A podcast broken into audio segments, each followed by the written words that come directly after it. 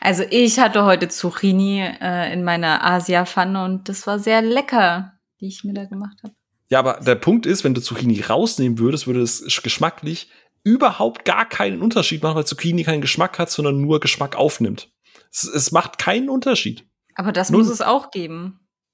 Aber warum macht man es dann? Warum muss dann HelloFresh in jede beschissene Packung Zucchini reinmachen? Mach doch was Es gibt so viele, mach mehr Karotten rein. Die fresse ich dir kiloweise. Ja, ist Karotte auch. Ja, Oder Paprika. Die sind, aber die sind unterschiedlich gesund. Die haben andere Nährstoffe. Zucchini ist scheiße. So. Jetzt halte ich so lange die Luft an, bis wir uns da einig werden. So, und ähm, das war das Ende von Phil. Ich werde jetzt sagen, dass ich Ruhe im Saal übernehme. Bada bam.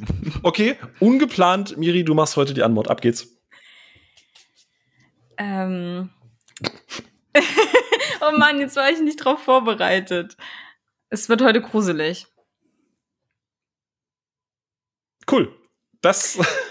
Weil wir haben nämlich schon, oh, jetzt hier, wir haben nämlich schon herausgefunden, dass Zucchini die, äh, das Fear-Food von Phil ist. Gemeinsam mit Avocado. Das also ist es ist dann Fear Street Food oder was ist das dann? oh, wow vier Kini, vier, vier, vier Aubergine, vier Avocado. Ja, die Vier Street ist für Phil einfach so, so ein Weg gepflastert mit Zucchini und Avocado im Wechsel und Aubergine. ja, genau. Statt Vier Street äh, 1994, 78 und 66 ist dann Vier Street Avocado, Vier Street Zucchini und Vier Street äh, ähm, Aubergine. Zu, genau. Ganz genau, das ist dann und, so. Das würde ich mir tatsächlich anschauen. Das wäre Vier, Vier Street für ein Halleluja, oder?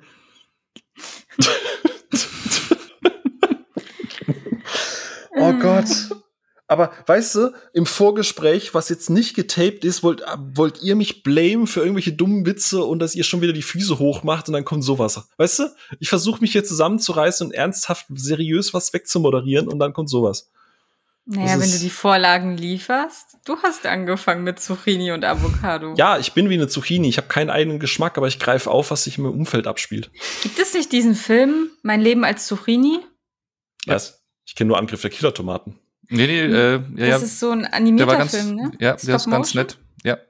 Mein Leben als Zucchini. Ah, okay, ja, da, da den kenne ich tatsächlich. Der steht noch auf meiner To-Do-Liste. Auf meiner auch. Vielleicht müssen wir das mal schauen.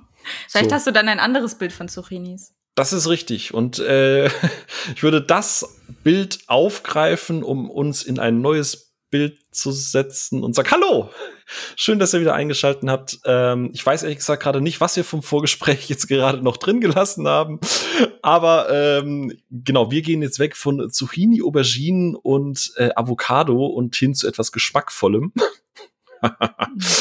ähm, und wir haben uns heute hier äh, nach der letzten Folge über Fast and Furious äh, zusammengesetzt und haben gedacht, weißt du was, jetzt reden wir mal über was, was man nicht drei Stunden lang besprechen kann. Challenge accepted. Ja. Wir wollen uns heute mal kurz und knackig halten und äh, einfach mal über was äh, sprechen, dass wir ähm, gerade auf Netflix geschaut haben. Ein dreiteiliger Film, ein, ein, eine Trilogie quasi und ähm, ja, dazu sitzen wir heute in sehr gemütlicher, kleiner, kuscheliger Runde zusammen. Zum einen aus der aus dem internen Bereich, ne, äh, aus dem, aus dem Kameraraum quasi, der Onno, hallo. Äh, moin. Moin. Und quasi direkt eingeflogen aus der Loki-Zentrale äh, äh, die Miri. Hallo. Hi. Schön, dass du wieder mit dabei bist. Ich freue ja. mich. Du, äh, du warst ja quasi schon mal hier äh, bei uns und hast äh, mit René diskutiert äh, über Thor und äh, äh, die Thor-Trilogie, beziehungsweise auch ein bisschen über äh, Loki geschwärmt. Und äh, heute geht's mal ein bisschen in eine andere Richtung. Heute wird's nicht so viel gutmäßig, heute wird's ja ein bisschen gruseliger, ne? Mhm. Mal ein anderes Genre.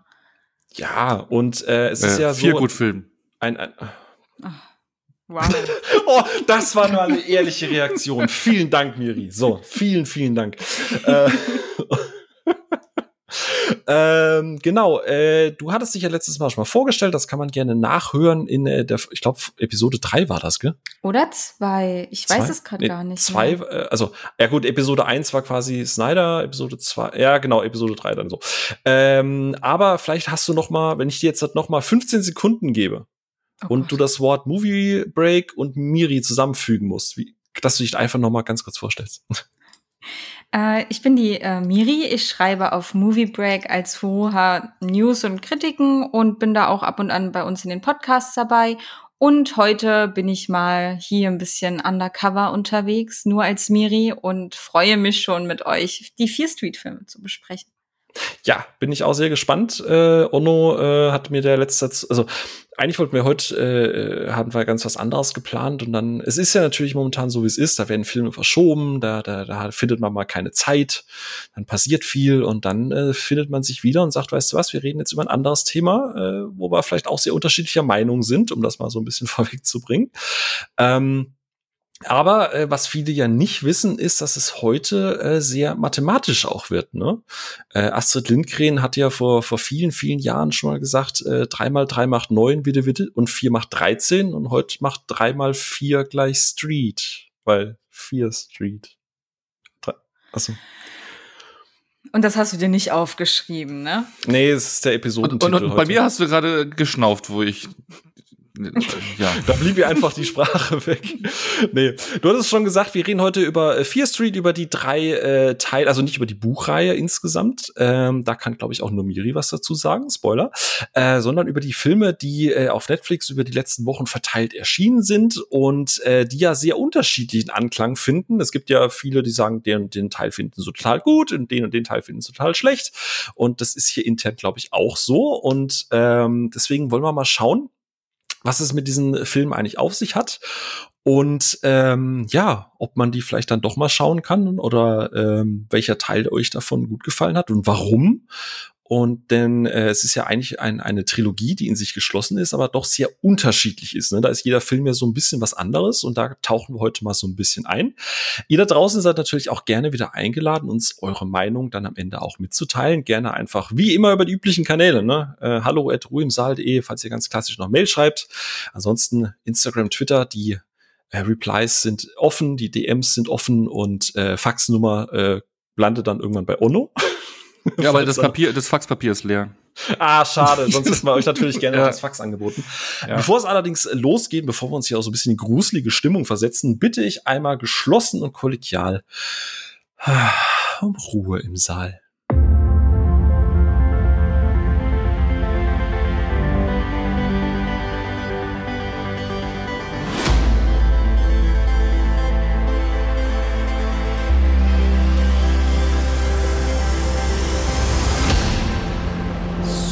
So, da sind wir wieder. Im Saal ist jetzt ruhig. Das äh, Licht äh, ist aus oder je nachdem auch wieder an.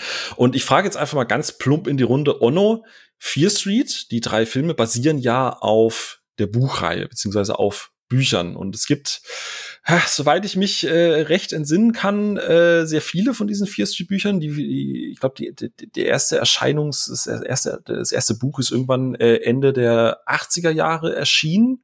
Mittlerweile gibt's glaube ich, 160 Bücher von R.L. Stein. Hast du eins davon gelesen? Kennst du die Bücher? Hast du jemals was davon gehört? Nö. Sehr gut. nie gelesen, auch nie davon gehört gehabt bis dato, ja. Okay, äh, Mi Miri, du, du hattest da, ne? Also bitte. Ja, also ich habe ähm, sehr, sehr viele Bücher gelesen davon. Also nicht alle, die es gibt, sondern ähm, also Klein Miri hatte eine äh, Karte bei der Bibliothek, bei der Kinder- und Jugendbibliothek und war da immer sehr, sehr oft, weil Klein Miri hatte kein Internet, keinen Computer und ähm, hat dann die meiste Zeit eigentlich damit verbracht zu lesen. Und äh, ich war eigentlich schon immer Horror interessiert. Das fand ich immer sehr cool und auch ähm, diesen Gruselfaktor.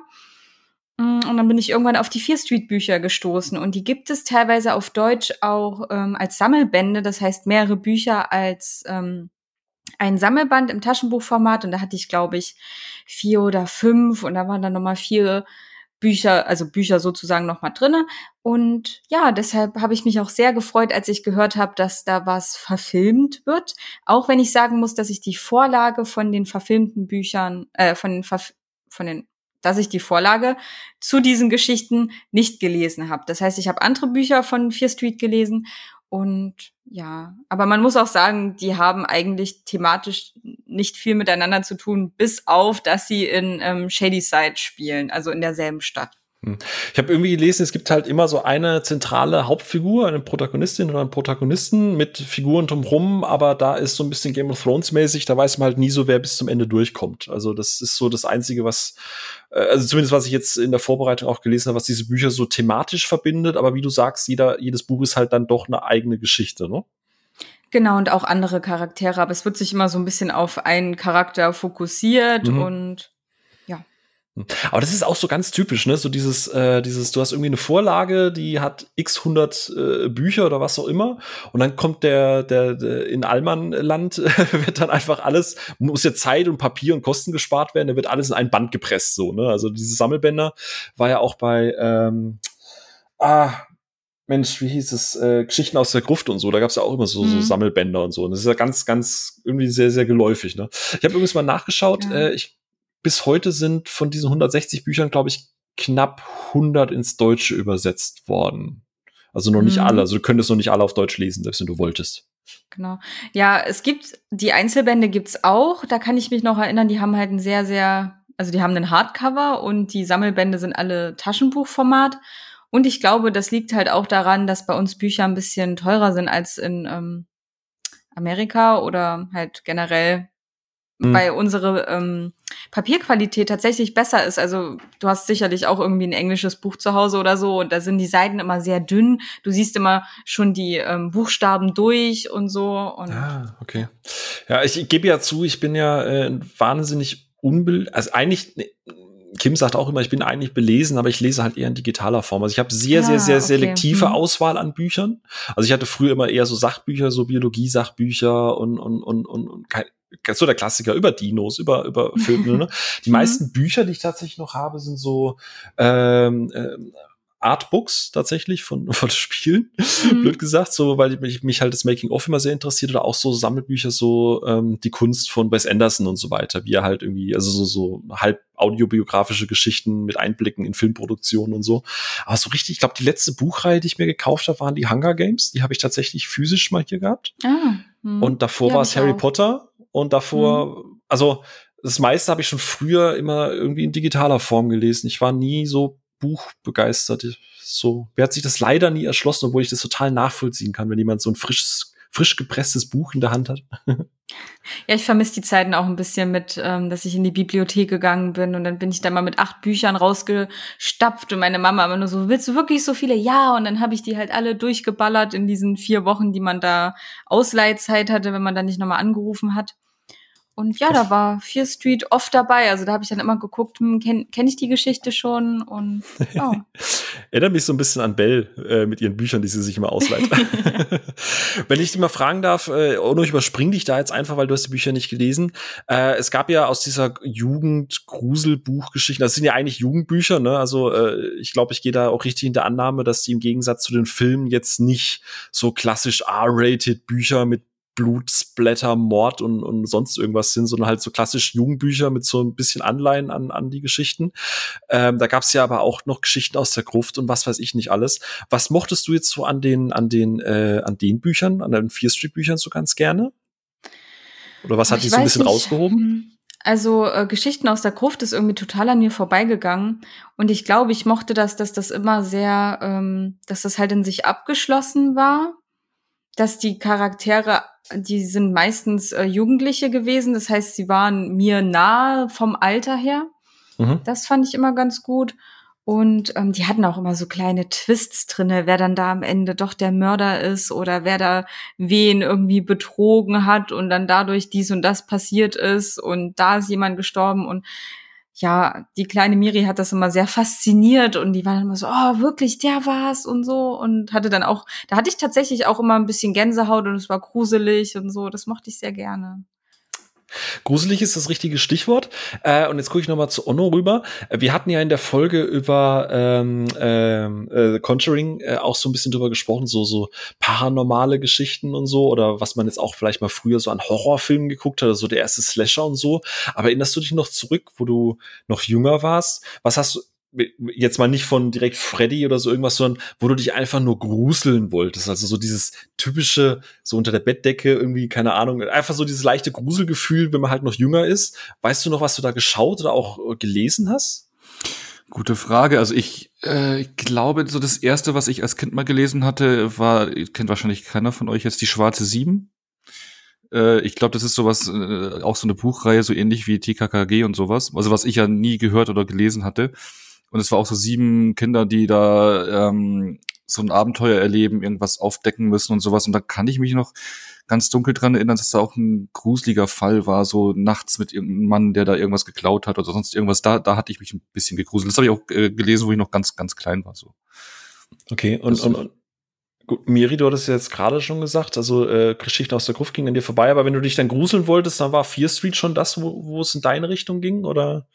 Ja, ähm, ich war aber auch sehr kreativ im Sinne von, ich habe immer sehr viel mit Playmobil nachgestellt und mit meinen Kuscheltieren gespielt und zu Halloween ging es dann immer los. Da hat, hatte ich dann mit meiner Mama immer eine kleine Halloween-Party und habe dekoriert und gebastelt und ich glaube, ich war da schon immer sehr drinne. Also alles, was dann auch so Richtung Halloween immer im Fernsehen lief, auch auf dem Disney Channel hier, wie hieß das? Halloween Town. Ah, ja, ja, ja. Ähm, ja, da war ich immer ganz großer Fan und ab und an, wenn meine Mama dabei war, haben wir dann auch richtige Horrorfilme geschaut. Also es kam dann immer drauf an. Ähm, wo ich so mit Herzinfarkt meines Lebens hatte, war The Ring. Habe ich dann gemeinsam damals mit meiner Mama geschaut.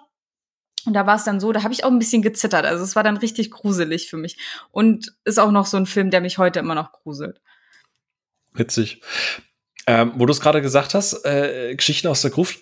Ich weiß, ihr kennt Ono sicher auch noch hier die, die Animationsserie, die es da gab. Ich weiß leider gerade nur nicht, wo die lief. War das Nickelodeon? Oder war das Super RTL? Die habe ich auch nie gesehen. Ah, okay. Geschichten aus der Gruft ist auch äh, erstaunlicherweise auch äh, größtenteils an mir vorbeigegangen. Ich ah. glaube, mein erster Berührungspunkt war dann der Kinofilm, der dann rauskam, Ritter der Dämonen.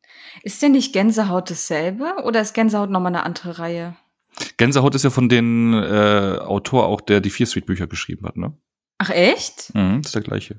Ah, so, hier, guck mal, wieder was gelernt. Bildungspodcast. Ja, deswegen, deswegen weißt du, ist einfach Ono, der ist einfach, einfach das wandelnde Lexikon. ich habe es um, nur irgendwo im Vorfeld irgendwo aufgeschnappt, ja. Oder es stimmt jetzt einfach nicht. Nicht, dass ich es hier Schmarrn erzähle, nee, aber ich meinte, dass es so ist. Du recherchierst jetzt aber. ähm, ich überlege auch gerade, ich weiß nicht, Miri, ob wir die gleiche Sendung meinen. Auf Nickelodeon lief damals dieses Ah Monster falls du das, oder Real Monsters hieß das, glaube ich, ne? Äh, ähm, wo dieser Typ da auch war, der seine Augäpfel in den Händen gehalten hat und so. Das habe ich tatsächlich mal geguckt, das fand ich früher relativ gruselig. Mm. Falls das irgendwer kennt, da gab es auch diese, sie war da irgendwie so eine schwarz-weiße, wie so eine Pfefferstange. Oh, das habe ich bestimmt schon, oh, das habe ich mal irgendwo gesehen. Hm. Das, das fand ich tatsächlich äh, persönlich sehr gruselig. Ähm, ansonsten witzigerweise, wie gesagt, die Geschichten aus der Gruft äh, habe ich die habe ich immer im Fernsehen geschaut, weil ich ja, wie gesagt, jetzt nicht so krass gelesen war. Ich habe auch nie diese, diese, also Fear Street und, und Grusel und so. Ich habe ich habe nie solche Buchreihen gelesen. Was ich gelesen habe, waren so Sachen wie, ähm, keine Ahnung, ob man das kennt, das ist, glaube ich, von Andreas Schlüter, äh, Level 4, die Stadt der Kinder. Ähm, ja, das habe ich auch mal gelesen, glaube ich. Wo dann von heute auf morgen quasi bei allen Kindern, äh, bei allen, äh, die, die Eltern verschwinden und die dann plötzlich auf sich alleine gestellt ja. sind. Da das hieß eine Miriam, das fand ich immer ganz cool. ich glaube, da gibt's auch, das ist auch eine Reihe, aber ich habe nur das Band 1 davon gelesen. Das ist auch so ein mit Open End, so mit so einem Cliffhanger. Aber das hat mich schon ein bisschen gruselig, weil das war so dieses, das war so das Alter, so geil, die Eltern sind weg. Und dann stellt das Buch ja diese Problematiken. Was ist denn jetzt eigentlich mit Nahrungsmittelversorgung? Was ist jetzt mit Strom und so, ne? Und es war mhm. dann so, ja, eigentlich ist das voll die gruselige Entscheidung. Stell dir mal vor, meine Eltern sind jetzt plötzlich weg. Oh Gott, was mache ich denn? Oder ähm, es gab von Ravensburger früher so eine lose, lose, unzusammenhängende Buchreihe. Ich glaube, die lief unter diesem Mystery-Brand, Ravensburger Mystery. Und da gab es dann auch so Gruselgeschichten wie, keine Ahnung, Briefe aus dem Grab oder so irgendwas, wo dann, mhm. äh, oder, oder das, das leere Fenster hieß das, glaube ich, wo der Typ, äh, oder irgendwie auch äh, immer in, ins Nachbarhaus gucken konnte und da hat er immer Gestalten gesehen und das war halt immer so so Jugendgrusel, aber auch so mit so einem kleinen Twist immer am Ende. Mhm. Äh, die mochte ich gerne, aber die hingen halt auch nicht zusammen. Das waren glaube ich auch immer andere Autoren und Autorinnen. Aber das habe ich dann tatsächlich so gelesen oder konsumiert, wenn ich mich mal gruseln wollte. So.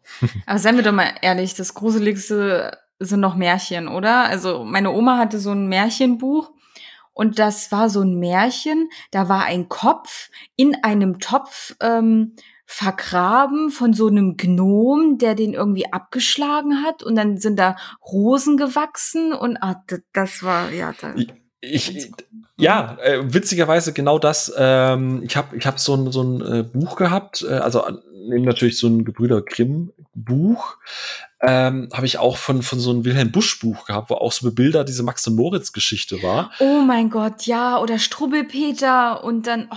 Ja, und da, da wurde halt auch bebildert, wie Max und Moritz am Ende durch diesen, durch diesen, durch diesen Fleischwolf da gedreht wurden und so. Und es war natürlich kindgerecht aufgearbeitet, aber wenn man mal so zurückgeht, hat man eigentlich mhm. schon die mhm. ersten Splatter- und Gore-Geschichten so im Alter von 5, 6, 7 gehört, ne? Ja. Ja, oh mein Gott. Hm. Ist eigentlich krass.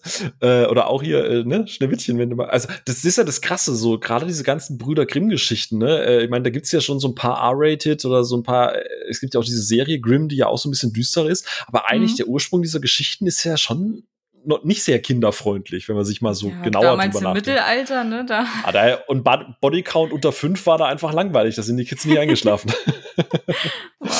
ähm, mhm. wenn ich mal fragen darf, und jetzt gucke ich noch mal zum Onno rüber, gibt's so eine Sache, wie gesagt, wir haben ja schon über das Thema Horror und, und, und Splatter und ne, ne gibt's so eine Sache, die dich bis heute so, so gruselt. Jetzt nicht blanker Horror oder weißt du, so Hills of Ice mäßig, sondern irgendwas, wo du, wo dir so ein bisschen unangenehm den Rücken runterläuft, wenn du wieder dran denkst oder so? Ja, bei mir sind es schon immer so diese paranormalen Sachen, was ich ja auch in der einen Folge gesagt hatte, also wo ich wirklich, äh, äh, keine Ahnung, wirklich äh, Schiss habe, was halt wirklich in der Wohnung passieren könnte oder irgendeine Gestalt oder irgendjemand, wenn du in den Spiegel schaust, dass ich mir vorstelle, dass im Hintergrund irgendwie ich irgendwas sehe, die Silhouette oder sonst irgendwas. Das sind so Vorstellungen, die mich wirklich gruseln. Keine Ahnung. Also das ist, das kriegt hm. mich. Ja, dann passt das ja eigentlich genau, dass wir da schon mal drüber gesprochen haben. Äh, aber ja. krass, also das ist auch so was, was sich durch, durch den. Ja, ist auch so, wenn ich jetzt alleine mal zu, zu Hause bin, ist es wirklich so, dass ich da äh, äh schon mal ein mulmiges Gefühl haben kann oder alleine irgendwo im Keller bin oder sowas. Hm. Und wie ist es bei dir, Miri? Gibt es da noch irgendwie was, was, was sich bis heute so auch auf eine, wie gesagt, nicht, dass du da dich jetzt da einlässt oder so irgendwas, sondern einfach so dieses, dieses unwohle Gefühl, dass du äh, so ein bisschen dich gruselst? Ähm, ja, sehr viel sogar. Also tatsächlich bin Twitter. ich. nee, also ähm, wie gesagt, ich gucke super gerne Horrorfilme, aber ähm, was ach, krabbelnde, langhaarige Frauen.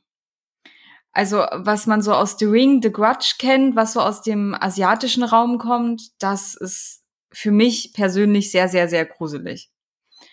Ähm, du hast ja gesagt vorher, ne? Äh, hast ja gerade eben gesagt hier mit äh, The Ring, ne? Also gerade so Samara genau, ist ja genau. dann dein Albtraum. Ja, wirklich. Also da mir sind dann auch Sachen passiert. Ich habe mit meiner Mutter The Ring geguckt. Danach hat das Telefon geklingelt und es war keiner dran. Also nicht dein Ernst. Da, doch, doch, es sind sehr, sehr komische Sachen da passiert. Also wir haben den Film dann auch relativ oft geschaut, muss ich sagen, aber dann ist das einmal wirklich passiert. Ähm, Splatter lässt mich eigentlich total kalt, so Handkamera, hm. Ähm, alles, wo sich Leute untypisch verhalten, auch also diese ganzen Exorzismus-Sachen. Uh, mhm. Also zum Beispiel der Exorzismus von Emily Rose, den habe ich sehr, sehr, ja, sehr, sehr früh, als er damals halt rauskam, ich weiß gar nicht mehr. Da war ich noch sehr jung auf jeden Fall, hab den gesehen, weil der im Free TV lief und oh, das war auch sehr gruselig.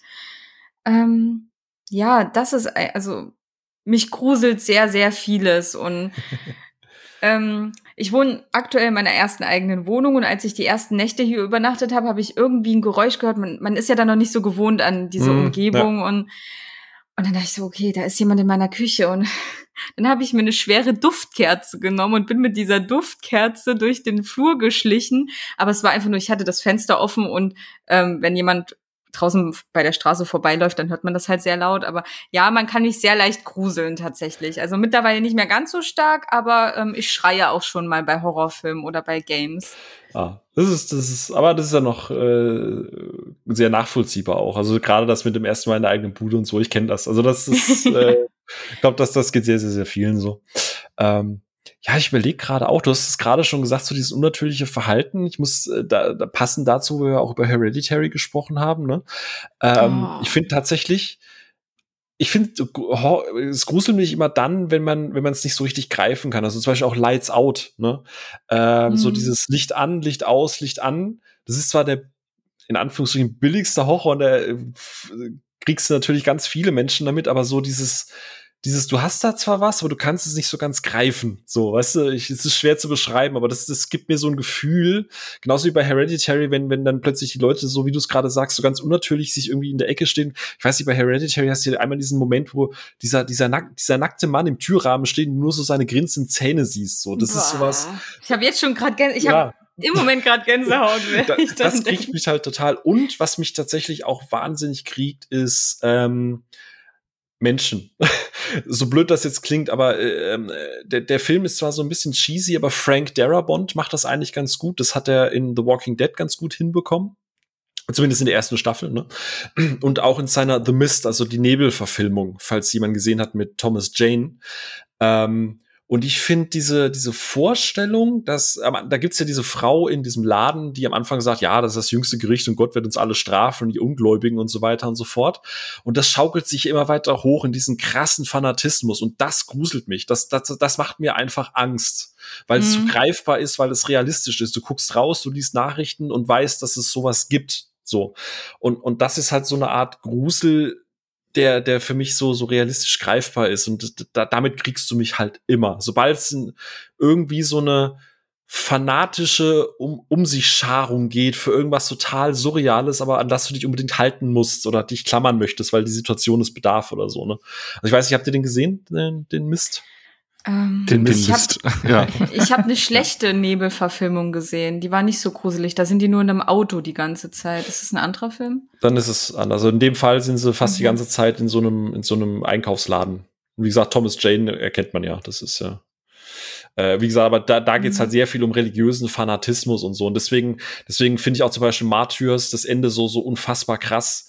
Dieser ganze Splatter und Horror, das ist alles okay, aber die, dass dieses alles in diesem fanatistischen Glauben an irgendwas Höheres, das, das, da, oh, da werde ich so wütend und gleichzeitig gruselt mich das so auf ganz viele unendliche Arten, weil es so real ist irgendwie. Das ja. kann ich voll nachvollziehen, weil bei einem Axtmörder oder so, da weißt du halt, wenn der auf dich zustürmt mit der Axt, der will dich halt, aber wenn du in den Flur guckst und da steht jemand und er steht einfach nur, das ist so gruselig und bewegt sich. genau, das ist das, genau, und vor sowas, solchen Momenten habe ich auch immer Angst. Und ich bin auch zum Beispiel so ein Typ bei Paranormal, äh, Paranormal Activity. Für mich ah, die gruseligste ja. Szene, wenn sie sich nachts filmen und sie einfach nur aufsteht, rübergeht und die ganze Nacht einfach nur neben ihm steht. Mega wow. creepy. Ja, das finde ich einfach nur mega creepy. Das ist so krass, da gibt's auf TikTok, ich habe den Kanal jetzt gerade nicht im Kopf, aber da gibt's äh, ein Pärchen, die machen immer so lustige Videos. Äh, die hat aber die die Schlafwandel aber tatsächlich und macht dann auch Geräusche und so und äh, die oh die filmen das und stellen das dann auf TikTok und das ist total krass, also es ist nicht so gruselig, dass die irgendwo daneben steht, aber die läuft dann mit geschlossenen Augen brabbeln durch die Wohnung und macht dann einen Kühlschrank auf, nimmt sich dann Wasser raus und bespritzt sich dann mit dem Wasser und so. Das ist einerseits super skurril lustig, aber auf der anderen Seite ist es auch so what the fuck, Alter, ich würde durchdrehen. Weißt du, wenn du mhm. das nicht gewohnt wärst oder so. Oh. Scheidungsgrund einfach. Tut mir leid. so. Ähm, Jetzt hast du es gerade eben schon gesagt, äh, Miri, ähm, beziehungsweise, nee, hast du noch nicht gesagt. Haha, deswegen schnappe ich mir dich gleich. Wie hast du denn bei Thema Fear Street, wie hast du denn das erste Mal von dieser Verfilmung erfahren? Hast du, also es, bei mir war es jetzt zum Beispiel so, ich habe mhm. ich hab gefühlt drei Tage bevor das veröffentlicht wurde, erfahren, weil da die Werbekampagne angelaufen ist und Twitter seinen Dienst getan hat. Äh, du als jemand, der, der die Bücher kennt, hast du, hast du das schon vorher irgendwie mitbekommen oder so? Ähm, also mein Kumpel Max, äh, der ist auch auf, ähm, auf Twitter, der hat mir dann einen Artikel geschickt, so von wegen, ja, Filme angekündigt und dann waren erstmal nur die Poster da. Und ich dachte so, Fear Street? Fear Street? Und er kannte halt Fear Street nicht und hat mir das einfach nur geschickt, weil neuer Horrorfilm und so. Und ich so, ja, cool und die Bücher mag ich total. Und ich war sehr gespannt, auch, ähm, ich glaube, da kommen wir dann später nochmal drauf zu sprechen, wie das alles aufgezogen ähm, ist, dieses, es ist ja ein Filmtrilogie-Event gewesen sozusagen, das fand ich sehr spannend, und ähm, ja, so habe ich davon erfahren. Hm, wie war es bei dir, Ono? Äh, fast so wie bei dir. Also ähm, ich bin ja noch bei Filmtoast und da haben wir ja auch einen, ähm, einen WhatsApp-Chat, wo wir halt Redaktionsplanung und sowas machen und da hatte dann irgendjemand reingeschrieben, ja, die Vier Speed-Filme mache ich, wie soll ich das aufbauen? Alles ein Artikel oder jeder Film einen eigenen Artikel, also das ging so Strukturierung und da habe ich zum ersten Mal Vier Street gelesen gehabt, dass das jetzt äh, bei äh, Netflix rauskommt und habe dann erst äh, äh, gegoogelt und geguckt, was ist es und dann, ah, cool, Horrorgeschichten, ah, cool, ähm, sogar noch so ein bisschen Hommage äh, an, an, an die 90er ähm, äh, Horrorfilme und äh, an die Slasher und sowas. Das, das da war es für mich gleich äh, interessant, aber auch kurz davor erst äh, davon erfahren. Aber ist ja. ja, auch irgendwie wie, wie so ein Mehrteiler früher auf ZDF, ne? Jede Woche. Pilcher. genau, jeden, ja, genau, jede, jede Woche kommt ein neuer Teil. Huhu, wie geht's weiter? Krass. Mit Rosemund, ne. Ähm, ja, tatsächlich genauso. Und, und, und ich muss ja gestehen, äh, es wird ja immer ganz arg geschimpft. Ich glaube, da reden wir auch mal irgendwann in der Folge drüber. Wird ja immer so ein bisschen geschimpft für Netflix-Geschichten. Aber ich, ich muss gestehen, das sind solche Filme, wenn ich davon erfahre, da habe ich so ein bisschen muss ich gestehen, Bock drauf. Das ist wie Scary Stories to Tell in the Dark so. Auch wenn es oh, am Ende ja. vielleicht ein bisschen enttäuschend ist, aber ich finde, das ist nichts, wofür ich ins Kino rennen würde, aber ich bin sehr, sehr dankbar, dass es solche Filme irgendwie gibt. Das ist sowas für einen gemütlichen Abend, du hast vielleicht ein bisschen Essen, ein Gläschen Wein dabei und dann bestenfalls gruselst du dich so ein bisschen und, und hast einfach mal wieder so ein, weißt du, nicht so, oh, Blutfontänen und alles ist böse und miserabel, sondern so halt so Jugendgrusel, sage ich jetzt mal. Dementsprechend muss ich gestehen, waren meine Erwartungen schon relativ, also auch als jemand, der die Bücher gar nicht kennt, aber ich hatte da so ein bisschen bisschen Bock drauf, muss ich gestehen. Äh, Ono, wie war's da jetzt bei dir? Also du kennst die Bücher ja auch nicht. Hast du da gesagt, okay, ja, Lust? Oder? Ja, genau, ja, habe ich ja gerade auch schon äh, äh, gesagt gehabt. Genau, dass es halt äh, thematisch so aufgebaut ist, dass man halt die verschiedenen Jahrzehnte mitnimmt äh, als Horrorvorlagen und das äh, adaptiert. Das fand ich dann äh, interessant, vor allem, dass es halt auch diese Slasher-Anleihen hat. Und das war für mich da, da hatte ich dann gleich Bock drauf. Hm. Und Miri, du wirst dich wahrscheinlich ein bisschen mehr gefreut haben, oder? Gerade wenn du jetzt, mhm. du hast ja vorhin schon ein bisschen durchsickern lassen. ja, also auch ähm, der erste Trailer, den fand ich richtig gut und dachte mir dann so, boah, ja, da habe ich voll Bock drauf. Also ich wusste von Anfang an, es kann auch nach hinten losgehen, weil es ist halt so, Netflix kann entweder gut sein oder auch mal richtig nach hinten losgehen, beziehungsweise ins Belanglose abdriften. Aber da dachte ich mir so, Fear Street sind eigentlich gute Jugendbücher und Scary Scary, warte mal, Scary Stories to Tell in the Dark. Hm. Ähm, den Film fand ich auch super und ich mag das auch ganz gerne, auch so ein bisschen episodenhaft, beziehungsweise da ist alles so ein bisschen verbunden. Man hat jetzt nicht nur den Fokus auf eine Person. Und da dachte ich mir so, vielleicht wären die Fear Street-Filme genauso und ja. Hm. Je länger ich gerade über Onos Worte nachdenke, desto besser ist es. Also wirklich so dieses, wenn man sich doch dran erinnert, so ganz früher, wenn man vielleicht mit den Eltern noch Filme geguckt hat im, im TV und mhm. es wirklich noch so Episodengeschichten ab und zu mal gab, weißt du, so dieses in Erwartung, oh, nächste Woche geht's weiter und das wird wieder ein Happening mit der Family und so. Ich finde den Vergleich jetzt gar nicht so doof. Also eigentlich ist es nee, nee, ja, nee, gut. ist es ja. ja, ja, vor allem, äh, also woran ich mich noch erinnern kann, ich glaube, es war seit eins Mal in den 90ern, war das auch so Eventfilm, ich weiß nicht, ich glaube, es waren fünf, hier, der König von St. Pauli, hat das noch jemand mitbekommen? Mhm. Nee. Ähm, äh, wo es halt so eine Geschichte, so, was war das, glaube ich, so, so ein äh, äh, konservativer Schnösel, der da so in dieses Milieu in St. Pauli mit äh, reinkommt und es, glaube ich, waren fünf Filme äh, und war sehr stimmig gemacht. Also hatte ich positiv in Erinnerung. Und da hatte ich mich, habe ich mit meinen Eltern früher immer geschaut und dann kam er, glaube ich, auch immer, äh, ich weiß nicht, ob das jede Woche war oder ein paar Tage hintereinander, aber das war richtig ein Event. Da haben wir uns auf den neuesten Teil wirklich gefreut und äh, hingesetzt und ah, cool, heute geht's weiter. Ja, ich habe da auch so ein paar, ähm, zum Beispiel, die, das ist eigentlich eine Serie, das Zehnte Königreich. Kennt das jemand von euch? Der Name sagt mir gerade was, aber ich glaube, ich habe es nicht gesehen.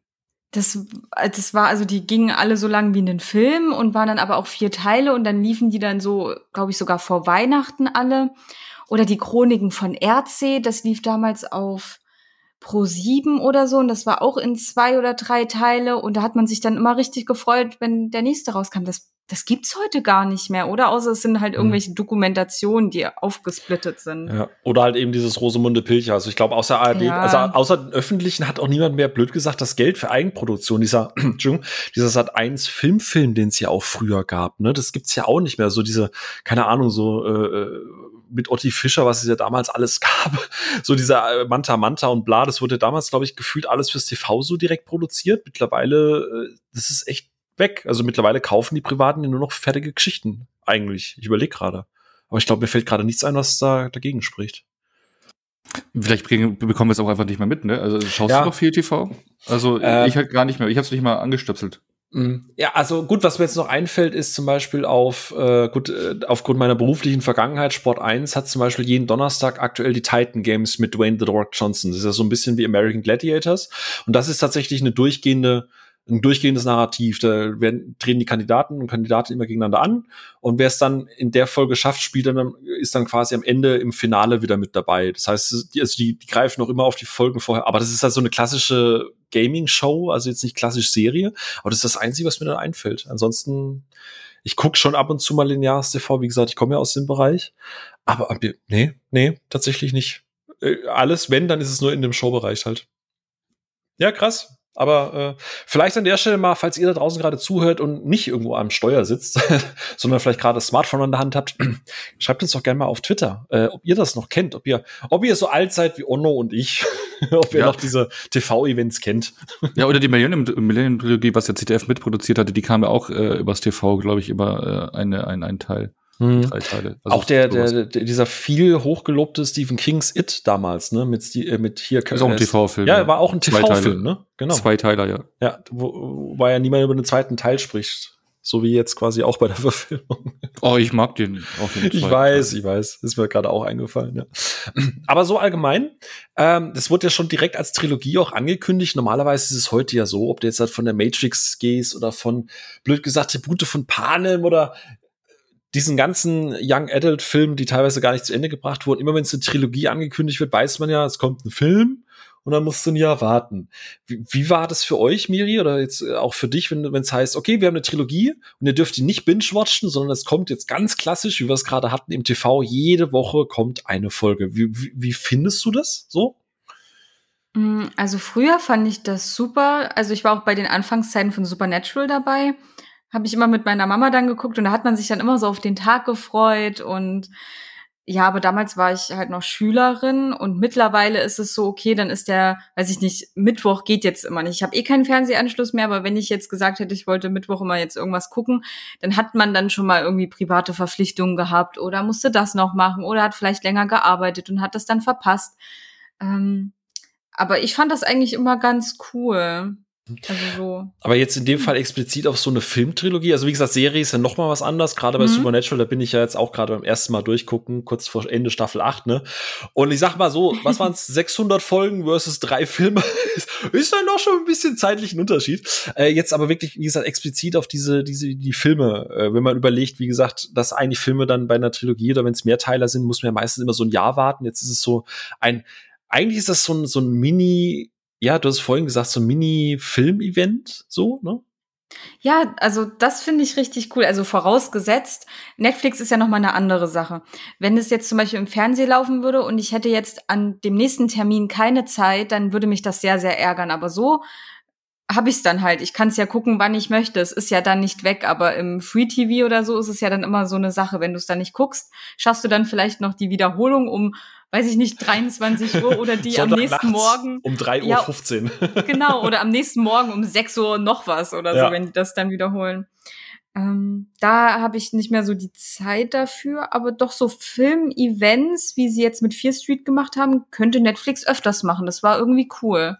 Ja, finde schließe ich mich halt an. Irgendwie fand ich es jetzt unabhängig von der Filmqualität an sich, aber ich muss gestehen, das war schon, also es war hochwertig genug produziert, damit es halt nicht wie eine klassische TV Dreiteiler. Ich gehe jetzt doch mal auf Rosemunde Pilcher. Ne? Also es war jetzt nicht so eine klassische TV-Produktion, aber es war jetzt auch nicht die überkrasseste High-Budget, äh, musste im IMAX-Kino sehen Produktion. Es war so ein schönes, so ein, so ein schöner Spagat zwischen beidem. Ono, wie fandest du das? Äh, ich, ich, mir hat's eigentlich gefallen, A, vor allem ähm, dadurch, dass alle drei Filme fertig waren, du konntest dir sicher sein, die Geschichte wird auch zu Ende erzählt. Also, was ich, wenn das jetzt der erste Teil produziert worden wäre, ins Kino gekommen, äh, ins Kino kommt und dann ist er nicht erfolgreich, spielt nichts ein und dann kommt zwei, Teil zwei und Teil drei nicht und du sitzt dann da. Also es wurde halt gleich sofort alles äh, produziert äh, und war halt gleich im Prinzip ja, mit Wocheverzögerung verfügbar. Und das äh, äh, hat mir auch gefallen, dass es jede Woche kam, weil so war immer der neueste Teil erstmal so ein Gespräch, das hast du auf Social Media mitbekommen. Jeder hat jetzt den neuesten Film gesehen, dann wurde ein bisschen hier drüber diskutiert und dann, äh, dann war die Vorfreude auf den nächsten Teil da. Oh, das könnte mir mehr liegen von der Thematik oder sowas, was diskutiert worden ist. Das fand ich eigentlich ganz interessant. So wie du es aktuell auch bei Disney Plus Serien einfach hast, die jede Woche, wo eine neue Folge rauskommt, wo halt dann äh, alle äh, darüber diskutieren können. So wie, mhm. wie wir, wie eben, was wir auch besprochen haben, diese TV-Events einfach früher waren, wo du montags, was weiß ich, äh, auch über Wetten das geredet hast oder wenn du solche Events hattest, was, was jeder zeitgleich geschaut hat und so äh, konnte jeder zeitgleich darüber diskutieren und das hast du da ein bisschen auch wieder. Ja, finde ich äh, tatsächlich genauso. Es war eigentlich eher jetzt ein ausgeweitetes Social Event schon quasi, ne? Also eigentlich, äh, zwar unabhängig davon, dass die einen das gut fanden, die anderen schlecht und so, aber äh, man hat drüber geredet und es war mal schön, auf Twitter auch mal über Dinge zu reden, wo nicht alles scheiße ist. also äh, muss ja und, und, und, und, und es war mal was ganz Neues und ganz Frisches, weil sonst gerade bei Twitter, was immer diskutiert wird, was sich kommt neuer äh, Marvel-Film raus, raus, MCU oder DC-Film, ein neuer ja. Nolan, ein neuer Tarantino, das wird auch, Star Wars wird immer rauf und runter diskutiert, sondern das war mal eine komplett frische neue Marke. Ja. Wo wirklich drüber diskutiert worden ist, fand ich ganz cool. Ja, schließe ich mich komplett an, finde ich gut. Äh, wie gesagt, teilt uns da draußen gerne mal mit, wie ihr das so ge äh, gesehen habt. Oder fandet ihr das vielleicht, vielleicht habt ihr eine ganz andere Meinung da draußen. Vielleicht sagt ihr, das ist super ätzend. Äh, ich hätte die gerne alle gebinged. Ähm, aber äh, da noch mal kurz zu dem Punkt, was du, Ono, gesagt hast. Ne? Ich denke nur an, was war's, Divergent oder wie das hieß, die Filmreihe, äh, wo ja auch nach dem ja. ersten Teil großer Plot-Twist oder großer Hänger am Ende dann äh, äh eingestellt, dann sollte es als Serie weitergehen. Das ist dann auch fallen gelassen worden. Jetzt hockst du da mit einem Film. Und, ja. ja. aber es gibt auch drei Teile. Es gibt äh, Divergent, Insurgent und Dings. Und genau, Bücher genau. habe ich auch hier. Ah, nee, aber drei, genau, es gibt drei Filme, aber ich glaube, danach sollte es noch weg. Äh, ich glaube, das, das der finale Film, glaube ich, fehlt. Also das hatte ich auch mitbekommen. Das sollte in einer Serienform ah, weitergeführt so. werden, irgendwie so. Ja, ja also nicht nach dem ersten. Ja. ja, nach drei Filmen war aber Schluss. Es war mittendrin Schluss. Oder hier ich, äh, war doch auch der Goldene Kompass. Ist doch auch so gewesen, dass noch mehr Geschichten gewesen wären. Da kam doch ein Film. Man wollte ja auch aber ähnlich, jetzt weil. Eine Serie. Ja, genau. Jetzt irgendwie. Aber damals war halt so dieser Hype, dieser ähm, hm. Fantasy-Hype, so Anfang der 2000er. Harry Potter war erfolgreich, Herr der Ringe Narnia. war erfolgreich. Genau, Narnia, äh, genau, da, da, da das Gleiche, ja. Da ja. wollten die Studios, die haben halt geschaut, was gibt's noch für Fantasy-Bücher, was können wir verfilmen.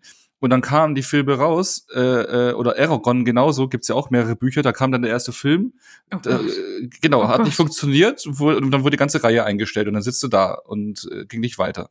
Hm. Ja, das ist immer so lustig, ne? Alle so fünf bis ja. sechs Jahre hast du irgendwie so ein Ding, so erst, erst Fantasy, dann Young Adult, ne, mit Tribute von Panem und dann wird das alles und, und jeder muss natürlich mindestens fünfteiliges, fünfteiliges Epos genau. erzählen.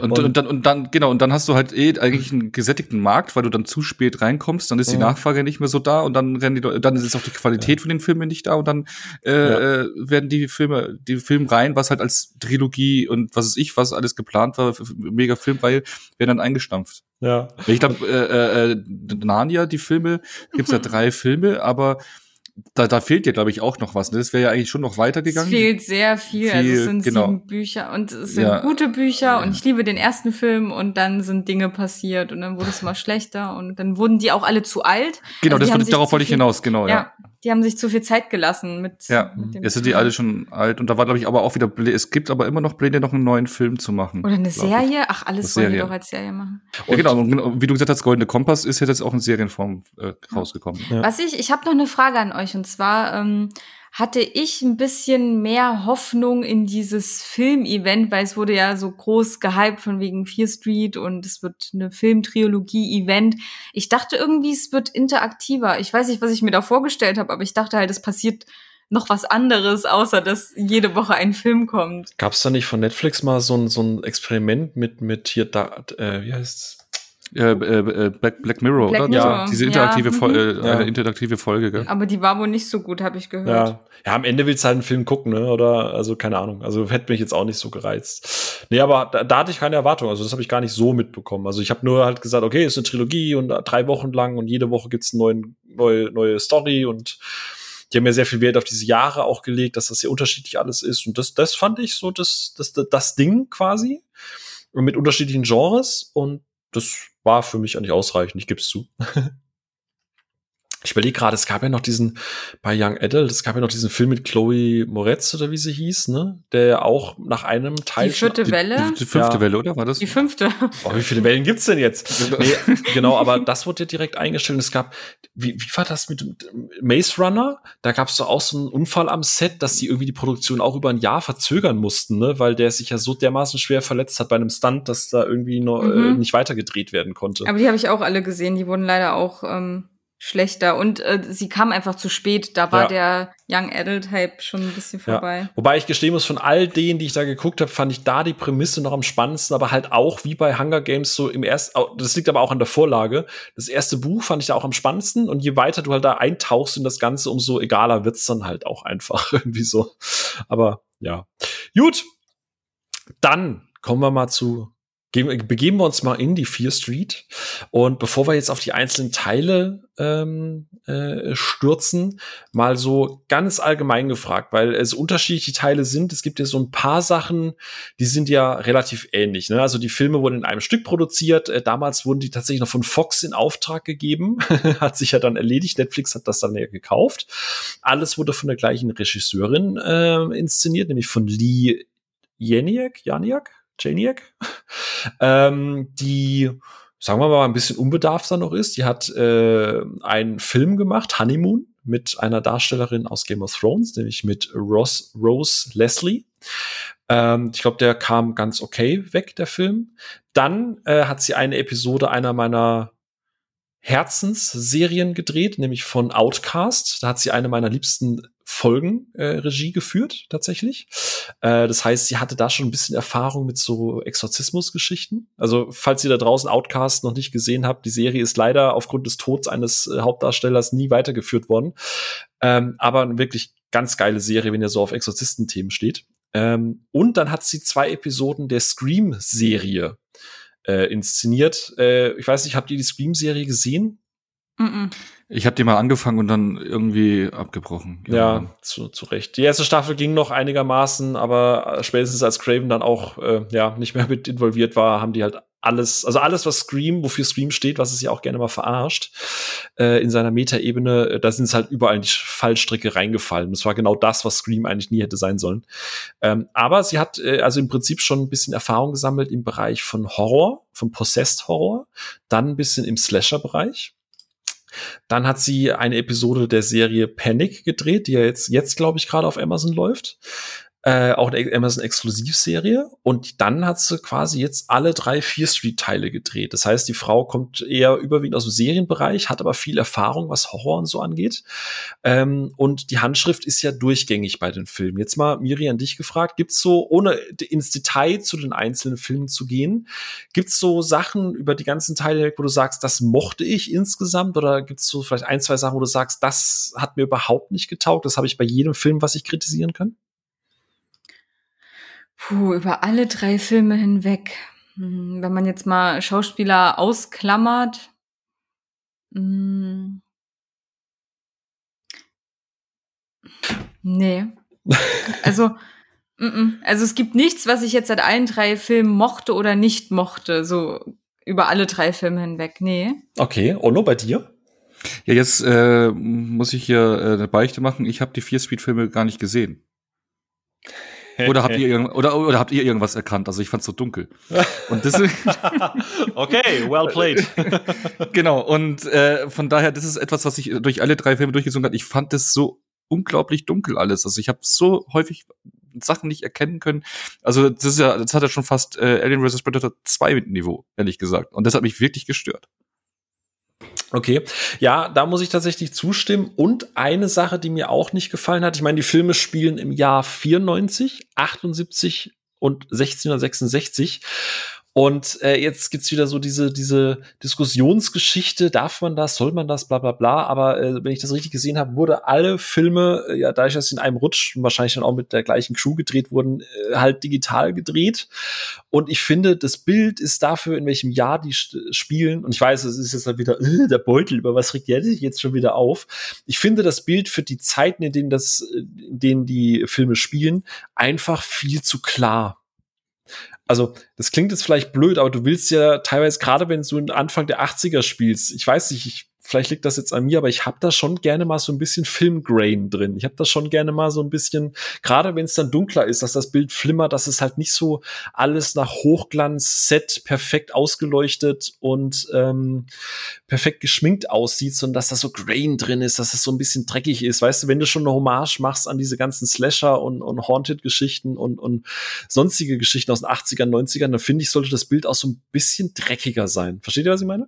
Ja, da, bin mhm. ich voll bei dir. Also das ist, das, also ich finde auch gerade die, die letzte Episode, was dann halt im Mittelalter spielen soll, äh, finde ich auch äh, überstilisiert, auch äh, von den Kostümen und sowas her. Und also da geht schon auch ein bisschen Atmosphäre flöten, finde ich. Das habe ich aber jetzt äh, schon mal gehört, dass es zu sauber war, nicht dreckig genug.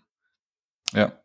Findest du das nicht? Also hast du nicht irgendwie so mal gedacht, gerade wenn es, äh, jetzt mal ganz, gehen wir mal klassisch in die 80er, also in die 78er äh, Folge rein. Hast du dir in diesem Camp, was ja sehr, sehr klar zum Beispiel an, äh, äh, Mensch, Freitag der 13. Danke, ja, Freitag der 13. Ja, aber, aber es ist, aber es ist auch ein Originalcamp, das ist das Originalcamp, äh, wo sie den sechsten Teil gedreht haben. Ah, nice. Aber mir hast du da nicht mal so irgendwie gedacht, so, ha, jetzt so ein bisschen keine Ahnung, irgendwie so ein bisschen weniger cleanes Bild wäre schon mal schon ein bisschen authentischer. Oder war dir das, oder ist dir das generell mm. vielleicht auch egal, dass du sagst, da achtest du nicht drauf? Ist ja auch vollkommen fein. Ja, na gut, egal ist es mir nicht. Ich bin halt nicht in den 80ern auf. Also ich bin halt ein 95er Kind. Hast du mich gerade alt genannt? Oder Onno, Onno, die hatte ich ja, aber hör mal. Nein.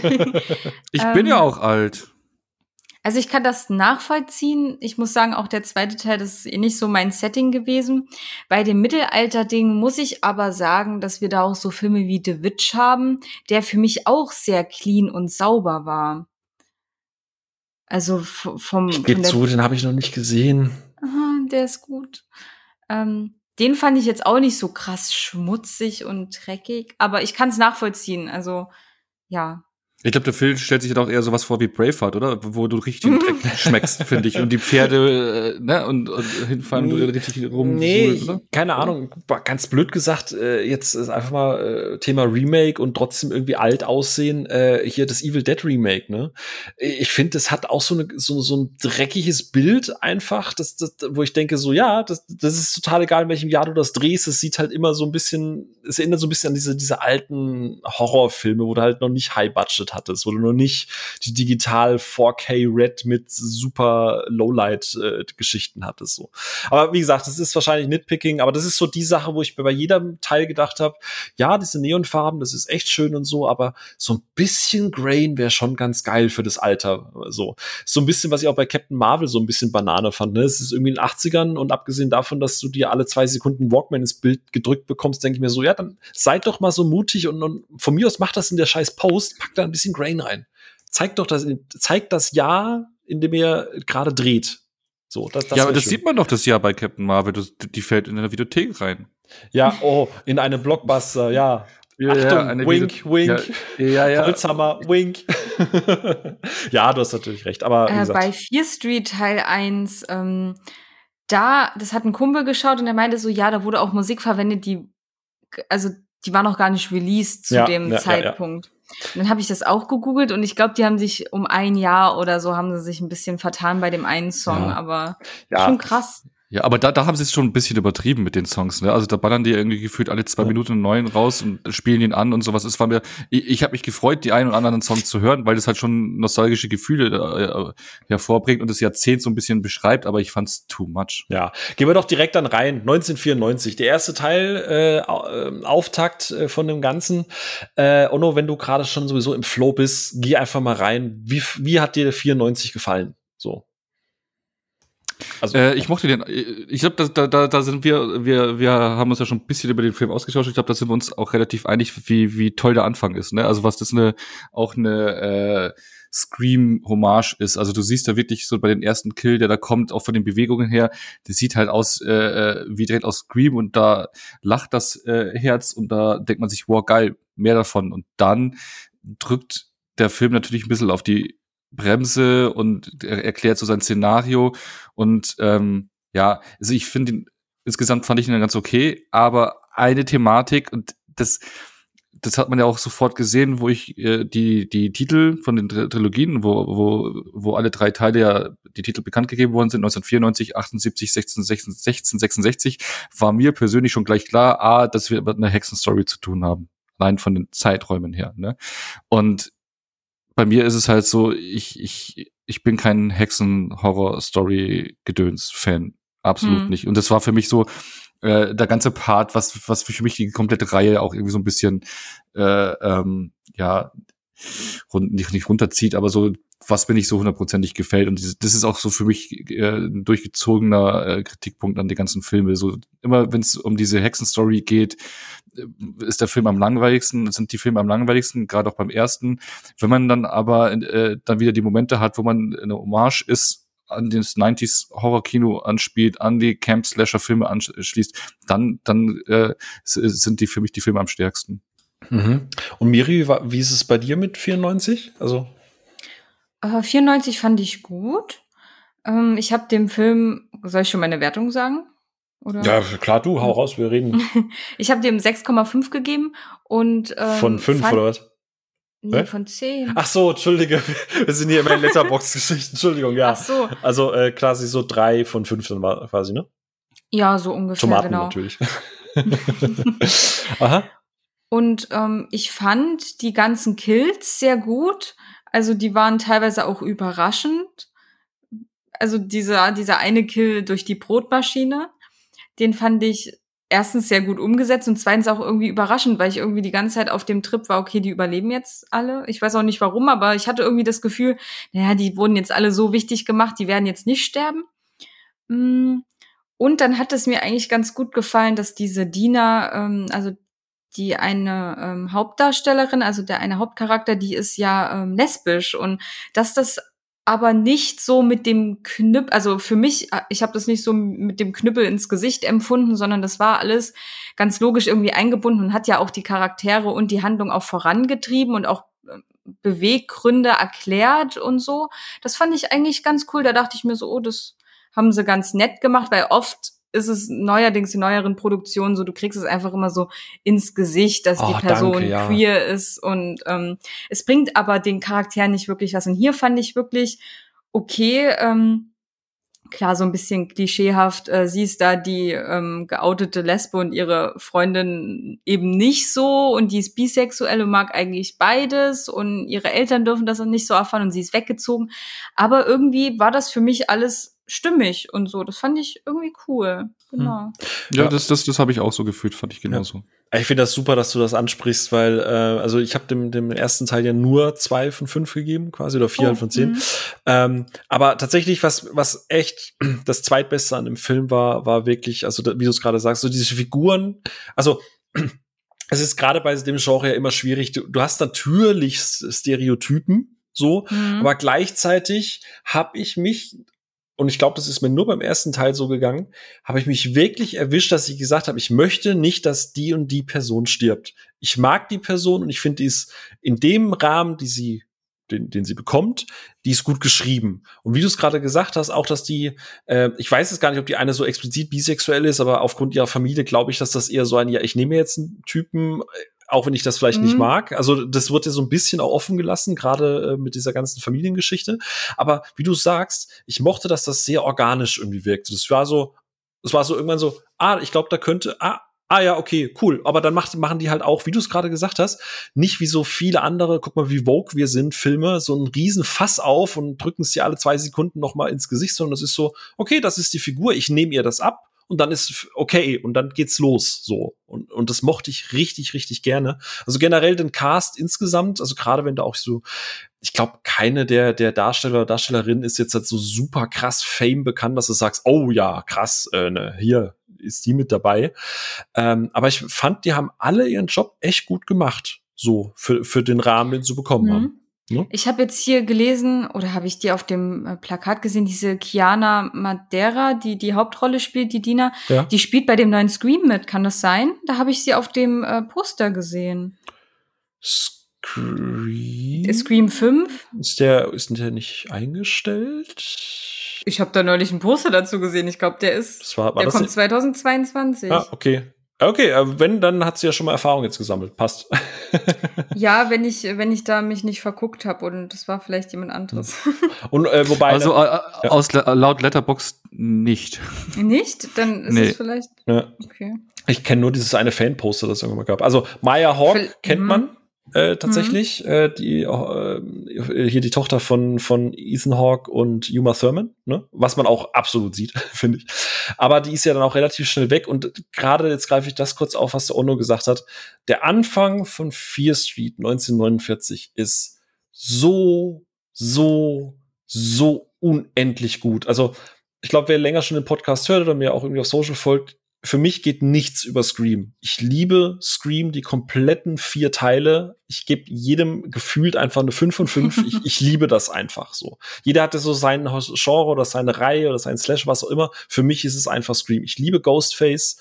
Ähm, ich bin einfach ein riesen, riesen Fan von diesen ganzen Meta-Geschichten. Äh, ich bin wahnsinniger Fan von Neve Campbell. Ähm, deswegen die ersten zehn Minuten oder so, ich saß einfach da. Ich glaube, ich habe das auch in unserer Filmgruppe geschrieben, Onno. Ich bin so glücklich gewesen. Das war für mich einfach alles, was ich wollte. So danach fertig sein können. Fünf von fünf, bester Film des Jahres. Ähm, dann war es ja allerdings so, ich hatte vorher zum Beispiel keinen Trailer gesehen und ich kannte ja eben, wie gesagt, die Reihe auch nicht und ich wusste nicht, in welche Richtung das dann geht. Das heißt, auf der einen Seite setzte bei mir dann ähnlich wie bei Ono so eine Ernüchterung dann auch ein, dass ich dann halt, dass es dann halt irgendwie plötzlich gar nicht mehr um Slasher ging, sondern um diese Horror äh, Hexengeschichte und ich saß dann halt einfach aus mit Kim da und dachte mir so, ja, schade eigentlich, ne? Ist ein bisschen öde. so, ich fand die Kills teilweise auch noch ganz gut. Ich fand auch das mit diesen Creatures, dass die dann immer mal wieder gekommen sind und dass sie da auch ständig verfolgt wurden und so. Ich fand das alles ziemlich cool, weil das auch dieses Trope vom unsterblichen äh, vom unsterblichen Killer auch irgendwie, dass das, dass das so schön, äh, ich finde, es war ein schöner Twist auf diese ganze mhm. Geschichte. Ich fand das alles echt cool, aber insgesamt die Story hat mich halt einfach leider nicht gepackt. Und das fand ich ein bisschen schade, weil ähm, deshalb kombiniert mit dem, was ich am Anfang gesagt habe, dass das alles so clean war und alles so, ja, das war so diese leicht TV-Anleihe, weißt du, du, du, du hast halt irgendwie gefühlt eine Kamera, mit der musst du einfach alles wegdrehen. und, und das war dann irgendwie so, ich mochte die Figuren, ich habe da auch mitgefiebert bei einigen, die dann ja auch, ähm, also echt so Game of Thrones mäßig, ne? Du denkst so, okay, das ist eine Hauptfigur und dann flupp, weg. Ja. ähm, das fand ich dann auch sehr konsequent und dachte mir so, okay, cool, aber manchmal dachte ich mir so, und gerade gegen Ende, ich weiß nicht, wie es euch da ging, wenn ich jetzt mal, keine Ahnung, Miri fragt, ich finde, die Figuren waren sehr authentisch. Die haben auch oft sehr smarte, also alles in ihrem Rahmen, ne? äh, sehr mhm. smarte Entscheidungen getroffen. Aber ich finde so die letzten 15 Minuten im Showdown, äh, also um Gottes Willen, haben die alle gesoffen und sind dumm geworden oder was ist da passiert? Ja, es war, ähm, ich kann mich tatsächlich, obwohl das gar nicht so lange her ist, jetzt gar nicht mehr so krass erinnern. Ich weiß nur, dass ähm, diese Dina, die saß ja dann da und hat ihre Freundin Samantha da ähm, gefüttert äh, mit ihren Pilchen. Ne? Ertränkt. Ne? Also nee, das meinst du, ja, ja. Genau, ja, genau. Ähm, ja, die haben sich dann einfach, also dafür, dass sie den ganzen Film überlebt haben, haben die sich dann einfach viel zu leicht catchen lassen gegen Ende. Das war dann so ein bisschen. Hm, und ich, ich dachte auch, das Ende, also ich weiß nicht genau, was ich da erwartet habe, aber ich dachte nicht, dass jetzt die Charaktere dann auch noch mal im zweiten Teil auftauchen. Also die Dina ist ja da mit ihrem Bruder dann ähm, und die, die, tauchen ja im zweiten Teil dann auch wieder auf, genau. Mhm. Ja, also der Cast wird ja immer mal wieder recycelt. Also ich glaube, im zweiten Teil kommen wir ja gleich dazu, äh, gibt's ja dann noch mal ein paar neue, aber die, aber insgesamt im dritten taucht dann quasi alles wieder auf. Also es ist so, die ersten zwei Teile sind so ein bisschen, um sich an die Figuren zu gewöhnen oder an die Gesichter und im dritten ähm, ja, tauchen dann alle wieder auf, was ja auch teilweise zu Kritik geführt hat, aber da kommen wir dann gleich dazu. Ono, wie war es bei dir? Also äh, klar, du, du, du fandest es jetzt nicht so spannend von der ganzen Prämisse, aber die Figuren an sich, du hast ja vorhin schon, glaube ich, ein bisschen zugestimmt, dass du die an sich ganz gut geschrieben fandest, aber fandest ja, du auch, ja. dass sie am Ende so richtig dumm gehandelt, also so unnötig dumm einfach so? Das ist mir jetzt nicht so negativ aufgefallen, ehrlich, aber die, die Figuren mochte ich auch, auch äh, äh die Nebenfiguren, die Freunde und sowas von denen, das war irgendwie auch ein bisschen anders geschrieben. Zwar Stereotyp, was du gesagt hast, aber die hatten ganz coole äh, äh, Ideen und äh, ähm, Motive und sowas, aber, aber das Ende, ähm, mir geht's da auch ähnlich wie die wie äh, bei der Miri jetzt und es geht bei allen drei Filmen so. Ich habe sie jetzt auch eigentlich erst vor kurzem geschaut, aber es ist alles so sofort irgendwie weg. Keine Ahnung. Ähm, ich habe echt, ich habe echt diesen diesen Einspieler am Anfang wieder gebraucht, was bisher geschah, damit ich wieder reinkomme, weil das äh, gerade das Ende auch ähm, ja zack vorbei. Ähm, also weiß nicht, aber, das, das, das geht mhm. echt irgendwie viel verloren, aber ich fand es jetzt nicht so, mir ist es jetzt nicht so negativ aufge, äh, aufgefallen eigentlich. Ich fand so diese Idee, ja, dieser, dieser, wenn man es Twist nennen kann, aber so dieses, dass dann der Mörder nur hinter ihr her ist und die anderen ignoriert, das fand ich eigentlich alles ganz nett gemacht und mit den Fallen und bla und äh, dann die Idee, oh, wir müssen sie umbringen und wieder herholen, war, war schon, war, mal ein bisschen was anderes, ne, wie man so ein Finale aufbaut, finde ich. Ja, und es gab auch äh, Szenen, an die man sich dann doch noch erinnern kann. Also auch selbst wenn ich mich jetzt nicht genau ans Ende oder ganz genau an den Anfang, aber es gibt so ein paar Szenen, die habe ich noch sehr präsent. Ähm, und das ist eigentlich auch ein gutes Zeichen, würde ich mal so behaupten, wenn nicht alles ein Matsch ist, beziehungsweise man sich an gar nichts mehr erinnern kann. Aber so ein paar Szenen, die fand ich schon echt stark. Ja, ich kann mich vor allem ans Klo erinnern.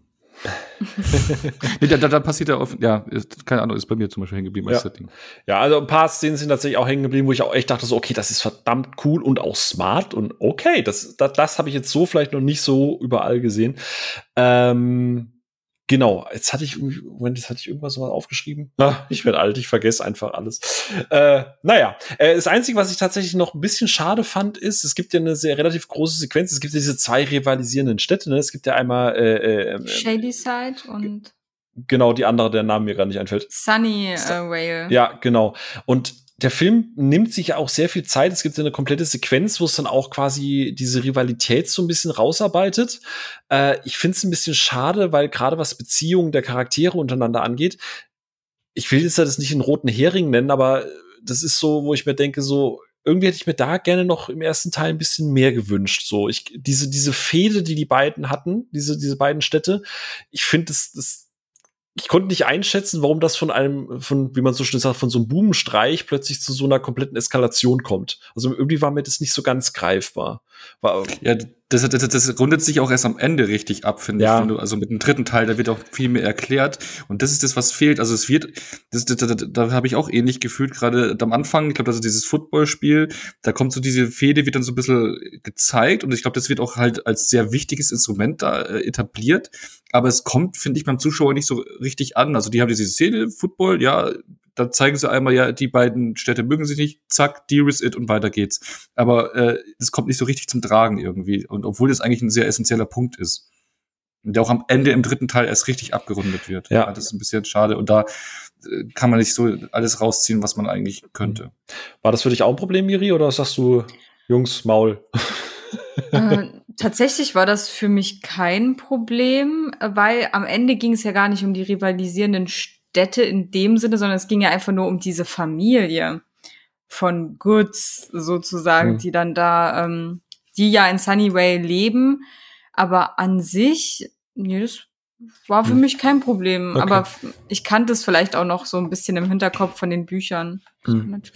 Okay, das kann wahrscheinlich sein. Ja, also wie gesagt, ich, bei mir war es so, okay, interessant, interessant, zeigt mir doch mal mehr davon, aber dann, hä, keine Ahnung. Mhm. Ähm, genau, also der Film fühlte sich halt immer so ein bisschen wie ein Teaser an, was er ja auch am Endeffekt war, aber auch gerade mit dieser Killerin da, mit dem, mit dem Messer oder mit der Schere, was sie da hatte, so, die wurde dann noch reingeschmissen. Also insgesamt, ich mochte äh, viele Dinge, aber es wirkte halt alles noch sehr, sehr unrund und wie gesagt, gerade nach diesem Start war ich halt echt e-, extrem enttäuscht. Das ist natürlich eine sehr, sehr persönliche Sache, ähm, aber ich hatte da einfach ein bisschen was anderes, muss ich gestehen, erwartet. So, vielleicht mhm. wird das mhm. beim zweiten Mal gucken ein bisschen anders, jetzt wo ich weiß, um was es geht und in welche Richtung das es geht. Ich glaube, das wird irgendwann mal spannend, vielleicht mal so um Halloween noch mal so gucken, weißt du, da, da guck, graben wir eine ganze. Ja, vielleicht äh, äh, siehst du dann im ersten Teil auch was, wo du dir, der, mhm. wo du dir dann so denkst, oh, das, äh, das wurde ja dann im dritten Teil oder so, dass man da mhm. so Foreshadowing sieht, aber. Ja, bis dahin habe ich dann auch wieder alles vergessen, dann vielleicht schauen wir noch mal.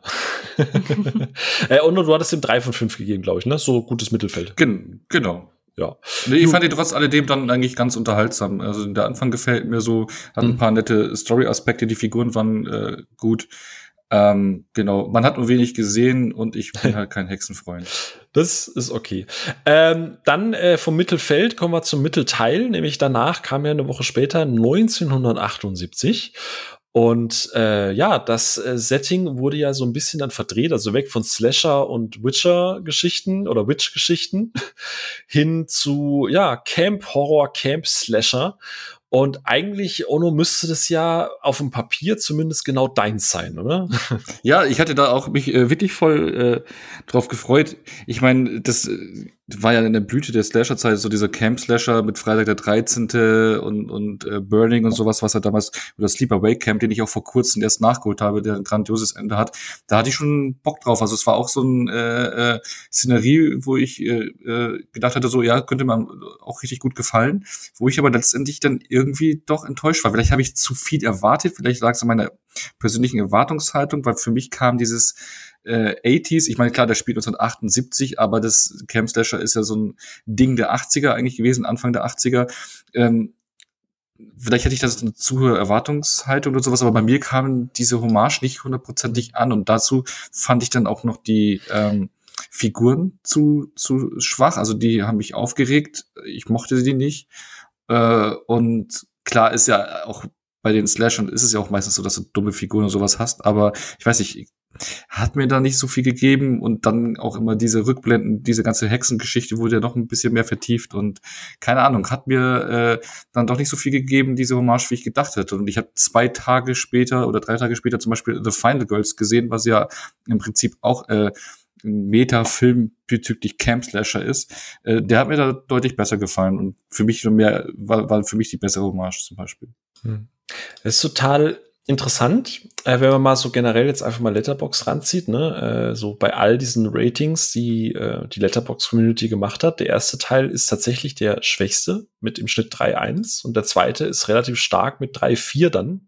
Und auch glaub äh, Ono bei unseren Mutuals, sage ich jetzt mal, ist der Film ja auch deutlich besser weggekommen. Deswegen finde ich es mhm. gerade super interessant, dass der dich, also du hast es ja parallel ja, so ein bisschen geschrieben, ne? Das ist total ja, komisch. Voll, ja, vielleicht war es auch meine meine Erwartungshaltung oder ich weiß es nicht. Äh, vielleicht ändert sich so das auch, wenn, es, wenn ich ihn nochmal schaue. Ähm, vielleicht war es auch nicht der richtige Abend dafür, keine Ahnung. Mhm. Äh, aber hat, hat mir da, wo ich es geschaut hatte, nicht das gegeben, was ich äh, mir erhofft hatte. Jetzt bin ich gespannt, ich habe nicht gespickelt. Miri, wie sieht's bei dir aus? Mochtest du denn mehr, weniger? Hm, für mich ist das der schwächste Film der Reihe. Oha. Dum, dum, dum. Bam, bam, ja, ich habe dem Film nur 5,5 von 10 gegeben, äh, weil das ist einfach nicht mein Setting. Also die, das mit diesen Camps und Ferienlager und Pfadfinder und die sind da und äh, Jugendliche und machen da ihre Späße und Streiche. Das sind Sachen, mit denen kann ich überhaupt nicht connecten. Muss aber auch sagen, dass mir da auch die Vorlagen wie Freitag der 13. fehlen. Das sind alles noch Filme, die ich noch gucken möchte. Aber es war überhaupt nicht mein Setting. Die Charaktere, die ganze Story fand ich irgendwie ein bisschen langweilig. Es gab so ein paar Dinge, die fand ich dann interessanter. Zum Beispiel am Anfang, wo Ach ja, da sollten wir auch erwähnen, dass die äh, Sadie Sink, äh, die man aus äh, Stranger Things kennt, dass sie da mitspielt, als die da an den Baum geknüpft und da so ein bisschen ähm, misshandelt wird, beziehungsweise ähm, sie bekommt ja eine kleine Brandwunde oder was das war. Genau, ja. Mhm. Das fand ich sehr spannend und dann das Finale, als sie da mit ihrer Schwester ähm, dann sozusagen erstochen wird das fand ich dann nochmal gut, weil es schön blutig war, aber so der ganze Teil dazwischen mit diesen Farbdingern und die Schwester fand ich irgendwie blöd und die ganzen Charakter, also das, was ich im ersten Teil mochte, dass ich, dass die Charaktere so gut geschrieben waren, so fand ich so interessant, obwohl sie so stereotypisch waren. Das hat der zweite Film irgendwie nicht geschafft. Da waren mir die Charaktere eher egal das ist, ah, es ist so krass. Ne? Du hast drei Filme, die im Prinzip alle drei gleich sind. Und das ist genau das, warum wir am Anfang ja über dieses Thema, was gruselt euch und so weiter. Äh, jeder hat ja so ganz andere Vorlieben. Und ich finde es wahnsinnig spannend, dass, also gut, bei Ono finde ich es noch spannender tatsächlich, einfach weil er ja, äh, er ist ja äh, so hier Slasher-Fan eigentlich. Oder beziehungsweise Fan von diesen, von diesen äh, Freitag, der 13. und so. Das ist ja durchaus dein Ding, behaupte ich jetzt mal. Genau, ja. äh, ich war das mir so sicher, dass du den magst. Ich war mir so sicher. Ja. Ja, nee, vielleicht war es die falsche Erwartungshaltung ja. oder so, keine Ahnung. Äh, ich hätte ihn auch gerne äh, lieber gemocht, aber irgendwie mhm. hatte der mich genervt. Und was, wie Simiri auch gerade gesagt hat, bei ihr kamen die Figuren auch nicht an und bei mir eben auch nicht und die gingen mir halt richtig auf den Sack. Also ich fand die wirklich nicht gut. Ich finde das so krass, weil ich mochte die total. Ich mag diese Neuzugänge, also die Sadie Sink, die reingekommen ist, Emily Rudd, die ja äh, mit dazu kommt. Also die beiden spielen ja die die die Geschwister. Ähm, äh, ich, ich mochte die richtig richtig gerne. Die waren so genau dieser Spagat zwischen. Das ist genau das Klischee, was ich erwarte, so was eine Hommage ist, aber haben schon so ein bisschen Eigenständigkeit. Also generell finde ich, ich finde der erste Teil, was ich dem halt auch noch vorgeworfen habe, war, dass der so oft versucht, eine Hommage zu sein, dass er versucht irgendwie so was Eigenes zu erzählen. So, es ist immer so ein, ich, ich habe immer dieses Gift von Leonardo DiCaprio im Kopf, weißt du, bei Once Upon a Time in Hollywood, so dieses, ah, da, das, oh, da, da, ne? Mit den Songs Mhm. und so. Und ich finde, der zweite Teil hat, der, der ist eine klare Hommage an die ganze Geschichte, aber ich finde, der hat so ein bisschen mehr eine eigene Handschrift. Der versucht auch so mal so ein bisschen zu sagen, okay, hier siehst du das, aber guck mal, ich mache das jetzt anders. Ähm, tatsächlich mochte ich das total gern. Das ist auch der einzige Film, wo ich den Look, was ich am Anfang kritisiert habe, passend finde. Es war so ein bisschen dreckig, es war so ein bisschen ernster alles, es war nicht mehr alles so neon durchflutet, sondern ich finde, es hat alles sehr, sehr schön diese Zeit eingefangen und auch die, die Filme an sich. Ähm, ich mochte, wie gesagt, die Figuren super gern. Ich mochte die Entwicklung der Geschichte, also äh, ohne jetzt dazu, also wir reden ja nur sehr oberflächlich darüber, aber ich muss gestehen, das Ende habe ich so in der Gänze, in dem Umfang nicht kommen sehen. Ähm, Mhm. Weiß nicht, ob, ob war es bei euch dann irgendwie klar, ohne da jetzt auch, wie gesagt, uns zu sehr ins Detail zu gehen, aber Was war denn da noch? ja, also da ist am Ende dieser Bär und was? Es war sehr blutig, vielleicht mit den Geschwistern, aber ähm, ja, hätte ich so nicht erwartet. Und vor allem, wenn dann im dritten Teil noch mal darauf zurück, Mhm. also was da denn wirklich passiert ist, das habe ich nicht erwartet. Ja. Wo wir es ja davon hatten, ne, in der Vorlage, was du ja erzählt hast vorhin, dass die immer so einen kleinen netten Twist hatten und ich finde, der hat halt Mhm. im zweiten ganz gut funktioniert. Ich mochte das Zusammenspiel auch mit ähm, äh, wie hieß er, der, ich glaube, Ted Sutherland war das, der den ach, den, das Love Interest quasi von Sadie Sink gespielt hat, der, was er dann später dann quasi der Cop wird. Der gut. Äh, Nick Good hieß der doch, Ja, also genau. der Charakter. Genau, Mhm. ich überlege, habe nur gerade einen Schauspieler gesucht, aber ich Äh, finde, T- Su- Sutherland steht hier. Genau. Äh, ich fand, die beiden hatten eine gute Chemie miteinander und ähm, ich, ich habe bei den Charakteren jetzt nicht so mitgefiebert wie im ersten Teil, das gebe ich auch zu, weil dafür war die Charakterzeichnung nicht tief genug. Aber es war so, dass ich sage, okay, ich kann zumindest nachvollziehen, warum, warum sie so handelt, wie sie tut. Ich weiß, warum ihre Schwester so handelt und es wird ja mit der Zeit dann auch immer so ein bisschen vertieft. Und die anderen Figuren waren halt da. Ja, gut, okay. Ähm, diese, diese Hardcore, koksende Drogen, Sex ja. Dings. mhm. Das war so okay. Also für mich war das fein. Die fand ich furchtbar. Die fand ich furchtbar. Echt? Okay. Ja, für Ja, mich, also das war so. Da, dieses, ja. Aber okay, siehst du dann, äh, es ist krass, wie, wie, wie man das unterschiedlich aufnehmen kann. Also für mich tatsächlich der, der, äh, also mit, hab dem drei von fünf gegeben und hatte wirklich Spaß mit dem. Könnte zehn Minuten kürzer sein, könnte vielleicht den einen oder anderen Kill mehr haben, aber ich muss auch gestehen, dass ich den, äh, äh, äh, äh, hier, äh, boah, Tommy Slater, der ja diesen, diesen dann, dann den Axtmörder quasi spielt, der hatte Spaß und ich finde, der Spaß hat sich übertragen. Mhm. Also, sobald, sobald der im Bild war mit seiner Axt und dieser Wahnsinn, den der da gespielt hat, das war so rein ins Popcorn, Bierflasche auf und dann, yo, go for it. also, der hat mir echt Spaß gemacht. Schade, dass ihr den Spaß da nicht so hattet. Ähm, aber gut. Dann ist das halt so. Menno. Aber wie gesagt, äh, was ich halt richtig gut mochte und, und äh, ist ja bei euch mehr im Kopf hängen geblieben? Also, wo wir es gerade davon hatten, dass im ersten Teil so, äh, warte mal, habt ihr hier Ausszenen, die euch hängen geblieben sind, oder sagt ihr, der ist, der ist auch schon wieder komplett weg? Auf, auf was ist Also- also, komplett weg? Nicht so viel hängen geblieben. Mm, Also bei mir ist noch, also wie gesagt, diese Anfangsszene, wo sie da an dem Baum misshandelt wird, ähm, dann irgendwas mit Farbe, das weiß ich noch. dann diese eine, ähm, die, die Nurse, äh, die, Ah, ja, ja, ja, ja. die, wie, wie, die Krankenschwester da Mhm. für, für dieses Camp, das ist mir noch in Erinnerung geblieben und das äh, sehr blutige Ende. Also ich fand das Ende richtig krass. Also da war ich, also ich will jetzt nicht sagen, dass ich mich da in die Couch gedrückt habe, aber das war so, man, ich weiß nicht, bei solchen Filmen habe ich immer so, ja, wird alles gut, wird alles gut, wird alles gut und dachte mir so, okay, da kann irgendwie jetzt nicht mehr alles gut werden. Es gibt keinen Weg mehr, dass da noch alles gut wird. Ich mag das ja, wenn dann so, wenn dann so Filme und deswegen mag ich ja unter anderem auch Martyrs unfassbar gerne. Manchmal muss man halt einfach das Bittere zu Ende bringen, ne? Und also ich muss gestehen, das Ende ist mir komplett noch in Erinnerung. Ich fand die Creatures alle ziemlich geil, ich fand es sehr blutig und ich fand es sehr konsequent auch äh, äh, alles, was da aufgebaut wurde. Das, das, das, das hat schon ziemlich gut funktioniert für mich, finde ich. Ähm, genau. Onno, du hattest ein bisschen weniger, ne? Du hast zweieinhalb jetzt gegeben. Genau, den habe ich jetzt zweieinhalb gegeben. Ja. Genau. Und äh, was war, Miri war auch zweieinhalb, ne? Fünf, Also, ja, genau, genau, also- so. Gut, dann ich, ich bleib bei meinen drei von fünf. So, wenn ihr da draußen. Aber auch, auch nicht so, dann liegen wir nicht so weit auseinander eigentlich, ne? Ja, das ist richtig, ja. Aber ich wollte ja auch noch ein bisschen Platz lassen für den Fall, wie gesagt, Trilogie, ne? Aber meistens ist ja der letzte Teil immer so ein bisschen der, naja, schwächere, sage ich jetzt mal. Ähm, gerne auch an euch da draußen nochmal, ne? Auch an der Stelle. Haut gerne mal raus, ähm, wie ihr den zweiten findet. Wie gesagt, wir sind ja hier sehr weit auseinander, was die Meinung angeht. Wie es bei euch aussieht, wird äh, uns oder vor allem auch mich und Onno sich auch sehr interessieren.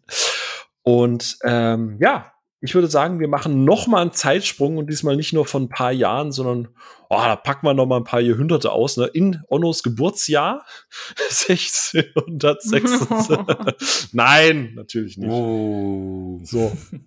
Ja, war schön damals. Ja, ja, war, war, war schön. Ne? Kein Internet, kein Twitter, alles super entspannt, ja. einfach alle zufrieden und so. Ähm, 4 Street 1666 wirft uns in das Jahr 1666, zumindest teilweise, und ist tatsächlich auf Letterbox der am besten bewertete Teil der Reihe mit im Schnitt dreieinhalb Punkten. Und wenn man mal auf IMDb guckt, einfach nur noch mal zum Vergleich, Teil 1 6,2 im Schnitt, Teil 2 6,8 im Schnitt und Teil 3 6,7 im Schnitt bei natürlich immer sinkenden Ratings. Also es sind natürlich immer ein paar Leute abgesprungen, ne? deswegen ist das nicht so ganz vergleichbar. Aber der dritte, beziehungsweise der erste ist da der schwächste Teil und zwei und drei teilen sich dann quasi die Spitze. Jetzt frage ich mal Miri, 1666, Top, Flop mittendrin? Ähm, also ich habe dem auch 6,5 von 10 gegeben, fand den aber ein kleines bisschen stärker als den ersten, aber ich mag das auch super gerne, wenn Dinge aufgelöst werden und das eine führt zum anderen und alle Stränge führen wieder zusammen. Das mag ich sehr, sehr gerne, auch wenn das hier ein bisschen klischeehaft war, aber das hat mir ganz gut gefallen und auch die schauspielerische ähm, Leistung vor allem von der Kiana Madeira, die da die Dina spielt, die ja kurzzeitig diese Hexe ist. Das fand ich auch sehr stark und ja, ja. Mhm. Oh no, jetzt äh, dein also, Lieblingsthema Hexen. genau, ja, weil äh, da gibt's auch noch nichts im Netz gell, zu diesem Film, Meinung von mir, weil habe ich alles noch nicht notiert. Äh, also ich hatte im Vorfeld auf den Film mit Abstand am wenigsten Bock, weil mhm. äh, Hexenthema kriegt man mich nicht und dann auch noch so Mittelalter-Setting äh, überhaupt. Also da habe ich mich auf die anderen beiden wirklich mehr gefreut und ich musste mich wirklich da hinsetzen und hinquälen und ich fand auch dieses ganze Dorfgedönse und hier auch alles so nicht so stimmig umgesetzt, aber dann das, das was die Miri auch gerade gesagt hatte, so ging es mir auch, wenn die Fäden dann endlich äh, zueinander finden und die, die Auflösungen kommen, wird die Reihe, finde ich, dann schon ganz gut abgerundet. Und es macht dann irgendwann auch Klick und, und auch äh, die ich mag, ich mag dann die, die Auflösung und wenn es dann halt, es geht ja dann auch wieder ins Jahr 1994 und da, da hat es mir dann doch äh, ganz gut gefallen, weil auch vieles dann Sinn machte und ähm, ja, fand den, den schon wieder unterhaltsamer als den, den davorherigen Teil. Aber jetzt nicht übermäßig gut, aber äh, ich weiß noch nicht, was ich den Film geben werde, aber ich glaube, ich tendiere auch, wenn auch wieder so ein drei von fünf Bereich ungefähr. Weil du es gerade jetzt halt sagst, so rund und so weiter und, und Hexe und ohne da jetzt zu sehr auch in den Spoiler-Bereich zu gehen, weil wie gesagt, vielleicht ist die Folge ja auch, hört es auch gerade jemand, der, der noch so unsicher ist oder vielleicht eher nur Schlechtes gehört hat oder was auch immer, aber ähm, dieses, wenn alles rund wird und geht es dann wirklich um Hexe und so weiter und so fort, hat dir das geholfen dann auch einfach, dass du sagst, okay, ich kann vielleicht potenziell auch nochmal ein Rewatchen damit leben und, und das wertet vielleicht die vorherigen Teile noch mal für mich auf? Oder sagst du, nee, war zwar jetzt ganz rund, aber auf, nee, bitte geht weg. Gar kein Bock Nee, mehr. definitiv. Also das, äh, das rundet das echt gut ab und ich hätte auch wirklich da mehr, aufgrund dessen mehr Bock, das noch mal zu schauen, weil es für mich alles äh, äh, dann doch ein bisschen geändert hat, die Sicht da drauf. Also es, es war schon eine interessante Ich muss auch ich muss auch sagen, dass der Film mal etwas, also dass die Filme mal etwas machen, was man sonst nicht so oft sieht. Also wenn ich jetzt an typische Horrorfilme, auch mit vielleicht Hexenthema oder mit Flüchen oder Ritualen, wenn ich da mal zurückdenke, oft ist es ja okay, da ist eine Präsenz, da ist eine Person, die hat da und da gelebt und hat dann halt irgendwie das und das gemacht. Und hier wird das nicht nur so gesagt und als Tatsache so hingestellt, sondern man taucht dann noch mal in die Geschichte von dieser Person, also hier von dieser Hexe ein und erklärt das noch mal alles. Also man fächert das so ein bisschen auf, wie ist das entstanden, was ist da wirklich passiert und das machen nicht so viele Filme. Also da wird oft gesagt so okay, ja, dieser Fluch oder Ähm, da war halt mal eine, die hat ja, einen Stein genau. nachts bei Vollmond gegen ein furzendes Eichhörnchen geworfen und jetzt sind alle verflucht. Ganz genau. Und das fand ich eigentlich ganz cool, dass die gesagt haben, okay, der dritte Teil ist dann halt wirklich ähm, zurück äh, in die Vergangenheit. Hm. Ja, aber auch nur zur Hälfte. Ich habe das tatsächlich gar nicht, äh, gut, jetzt ist natürlich die Frage, ist das jetzt Spoiler oder nicht, aber ich habe das tatsächlich gar nicht kommen sehen. Also nicht so, also ich dachte mir schon, Ja, dass das noch mal mhm. dreht, aber dass dann irgendwann nach ziemlich genau der Hälfte des Films so plötzlich wieder Schnitt zurück war so, oh, oh, oh, okay, cool. Der Okay. geht ja auch ein bisschen länger, ne? Wie lange geht der, der dritte? Äh, der geht 114 tatsächlich, aber ist äh, genau, also ist paar Minuten länger. Also so richtig viel länger ist er jetzt auch nicht. Der fühlt sich aber ein bisschen länger an, wahrscheinlich durch den Cut, ne? Mhm. So ein bisschen Death Proof-mäßig von Quentin Tarantino, so quasi zwei Filme eigentlich äh, in einem äh, in einer Hülle drin. Ähm, ja, aber spannend. Äh, tatsächlich, bei mir ist 1666 mit Abstand der beste der Reihe. Und deswegen äh, habe ich ja auch am Anfang mal gefragt, so was bei euch gruselt und so weiter. Und Jetzt, äh, ich, ich möchte mal ganz kurz die Kollegen von äh, Devils and Demons, das sind Christian und André, äh, kurz äh, ihre Letterbox-Reviews hier reinschmeißen, weil die fanden den beiden, äh, beiden Teile ja äh, mit deutlich den äh, schwächsten Teil was am Anfang liegt, äh, weil das Bild alles und so weiter so klar ist und weil die gleichen Darsteller und Darstellerinnen ja auch benutzt werden, dass das Ganze für sie, diese ganze Mittelaltergeschichte am Anfang für sie wie so eine Art Lab- oder Kostümparty wirkt. ähm, was ich einen wahnsinnig spannenden Vorwurf finde, oder beziehungsweise eine spannende Meinung, ähm, weil ich habe die Reviews von den beiden danach erst gelesen und ich fand halt den Anfang so unfassbar stark. Ich finde, gerade, also gerade weil es mich nicht an so eine Kostümparty erinnert hat oder an so, ja, da sind jetzt ein paar Leute, die irgendwo im Schwarzwald sitzen und so einen auf Grusel Horror machen. Ähm, da aber halt noch mal erwähnt, was ich halt am Anfang gesagt habe, so dieses, diesen menschgemachten Horror, ne? Dieses, dieses gerade zu der Zeit der Hexenverfolgung, dieses irgendein Typ fühlt sich auf den Schlips getreten und man kann sich Dinge nicht erklären, äh, ja, du bist jetzt Hexe und alle gehen gegen dich, so. Deswegen äh, auch diese Parallele zu Der Nebel von Frank Darabont, die Verfilmung. Ich fand das unabhängig von der Inszenierung, mich hat das richtig gecatcht. Mich hat das richtig, mich hat das gleichzeitig wütend gemacht und gleichzeitig hat Mhm. mich das wahnsinnig gegruselt. Wie- Mich auch, mich auch. Kannst du das, also fin, fin, äh, wenn, wenn die beiden sagen, so ein bisschen Kostümparty, siehst, hast du das auch so gesehen oder oder?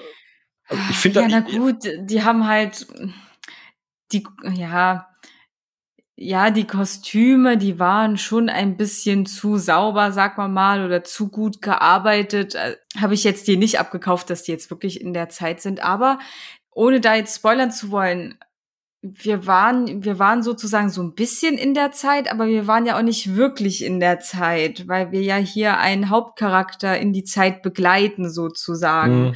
Und dafür fand ich das eigentlich ähm, in Ordnung. Und ich fand es gut gespielt. Und man muss ja sagen, das ist ja hier nicht ausgedacht in dem Sinne, sondern die Hexenverfolgung, das war ja eine Sache. Wenn du hier ein Muttermal hattest, ne, dann und da war dann irgendwas von Pest oder Wasser war verunreinigt und du hattest ein Muttermal, das man sehen konnte, na, dann warst du am Arsch, da warst du die Hexe. Also es Ja. ist Ja, ja ich, ich Ja. kann es nachvollziehen. Es gab so ein paar Szenen, die halt wirklich so ein bisschen aussahen, als hätte da sich irgendwie so ein YouTuber jetzt eine Kamera geschnappt, gerade so im Wald, diese Tanzszene, wenn sie dann so versuchen, so ein bisschen Drogentrip zu simulieren, wo ich dachte, oh, das wirkt jetzt aber schon ein bisschen arg trashig. Aber gerade auch so mit, ich finde, gerade wenn es dann auch mal so ein bisschen ins Eingemachte geht, Thema, äh, Thema, äh, da ist jetzt alles verdorben worden oder die, die so verdorbenes Essen und so, damit kriegst du mich halt immer. Oder auch das mit den Mhm. Schweinen im Stall hinten und so weiter. Da muss ich schon sagen, ja. da, da, äh, das hat mich schon gekriegt. So, Da- das hat war für mich authentisch. Das hat mich in die Zeit versetzt. Und wie gesagt, spätestens dann, wenn diese wirklich diese Hexenverfolgung losgeht und ne Frage Hexe ja oder nein, Mhm. äh, was ja dann auch noch noch äh, ein Thema spielt, äh, weil es gibt ja gewisse Parallelen zum ersten Teil zu unseren Hauptfiguren, weshalb es eigentlich relativ smart ist, die Hauptfiguren da auch wieder mit reinzusetzen. Ähm, also fand ich jetzt persönlich. ja. Ähm, mich hat das wirklich wütend gemacht und gleichzeitig auch auf der Couch so ein bisschen, st- kennst du das so, dieses Stressschwitzen, wenn du denkst, oh, das, ich würde den Leuten so gerne einfach auf die Fresse hauen, Mann, die sind so dumm. Also ich habe den gemeinsam mit meiner Mutter geschaut und wir haben uns dann parallel so auch ein bisschen drüber unterhalten, dass es ja damals wirklich so Hexenverfolgung und dass das ja alles nicht nur ausgedacht ist und ja, und auch die Szene, wir haben die Szene in der Kirche vergessen, die war auch sehr stark. oh, sehr, ja. Ja. Ja. Äh, Ono hatte ich das alles nicht abgeholt. Warst du da so eiskalt abgebrüht, dass du gesagt hast, ah, ja, nee, ja, also ich bin da auch eher Richtung Kostümparty. Also es hat schon ein paar The Reckoning äh, Vibes, äh, also der neue Film von Neil Marshall, der aber wirklich fürchterlich ist. Also der habe ich schon gehört, ja. ja, also äh, ich habe ja, glaube ich, was hatte ich geschrieben, irgendwie so wie drei Wettertaft irgendwie. Äh, was weiß ich, du bist gerade irgendwo im Schlamm und sonst aber Frisur sitzt, mitten im Mittelalter irgendwie Pest und Cholera die Frisur sitzt. Und ähm, ähnlich war das hier auch. Es war alles so schicki, also schön schick hingemacht, äh, High Class und bla.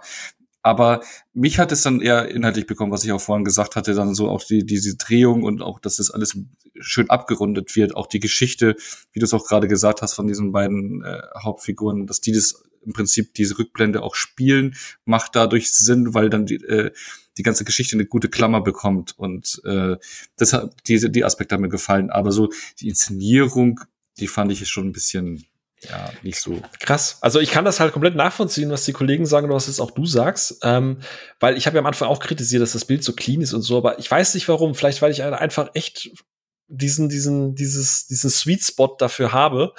Ähm, aber das hat mich in dem Fall da konnte ich ein Auge zudrücken, einfach weil es dann auch sehr, doch sehr konsequent. Ich finde auch, im Gegensatz zu den ersten beiden Teilen ist gerade der Anfang sehr spaßbefreit, ne? Also das ist schon sehr ernst alles. Mhm.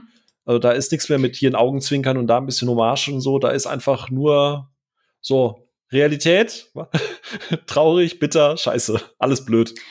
Du solltest wirklich The Witch schauen, also. Ja, ich gut, ist ganz Schieb oben. es mal höher auf deiner Da habe ich höre ich ja auch sehr gemischtes, ne? Also da höre ich ja sehr, sehr, sehr viel gemischtes. Also Love It or Hate It auch gefühlt. Ich bin sehr gespannt. Äh, wahrscheinlich werde Ja, ich aber jetzt so wie du jetzt hier über den ähm, 4 Street 19, äh, 1666 redest, denke ich schon, dass The Witch was für dich sein könnte. Okay, gut. Kommt jetzt weiter hoch auf die, auf die Liste. Ich, ich vertraue dir da vollkommen. Äh, ich glaube, wir sind da äh, durchaus auf einer gewissen Wellenlänge, was das angeht. Genau. Und dann wird das Ganze ja äh, aufgelöst. Ähm, Finale fand ich, und jetzt, das ist jetzt ein bisschen das Absurde ich habe ja bei 94 ein bisschen Look und so weiter mit diesem ganzen Neon und bla bla bla alles so ein bisschen mhm. kritisiert. Mhm. Ich finde, aus irgendeinem Grund, obwohl es in der gleichen Zeit wie im ersten Teil spielt, das Finale hat mir Spaß gemacht. Das Finale, die Inszenierung, das, das war bei mir on point. Keine Ahnung, vielleicht hatte ich auch einfach einen guten, ich glaube, ich hatte einfach einen guten Tag. wie war das bei euch? Habt ihr auch Spaß da so gehabt mit dem Finale? Zwar unabhängig von der, von der Geschichte, von dem Roundup, sondern es ist ja, ja immer so, diese, diese, dieses finale, epische Abschluss einer Trilogie ist ja meistens immer so Materialschlacht und bla.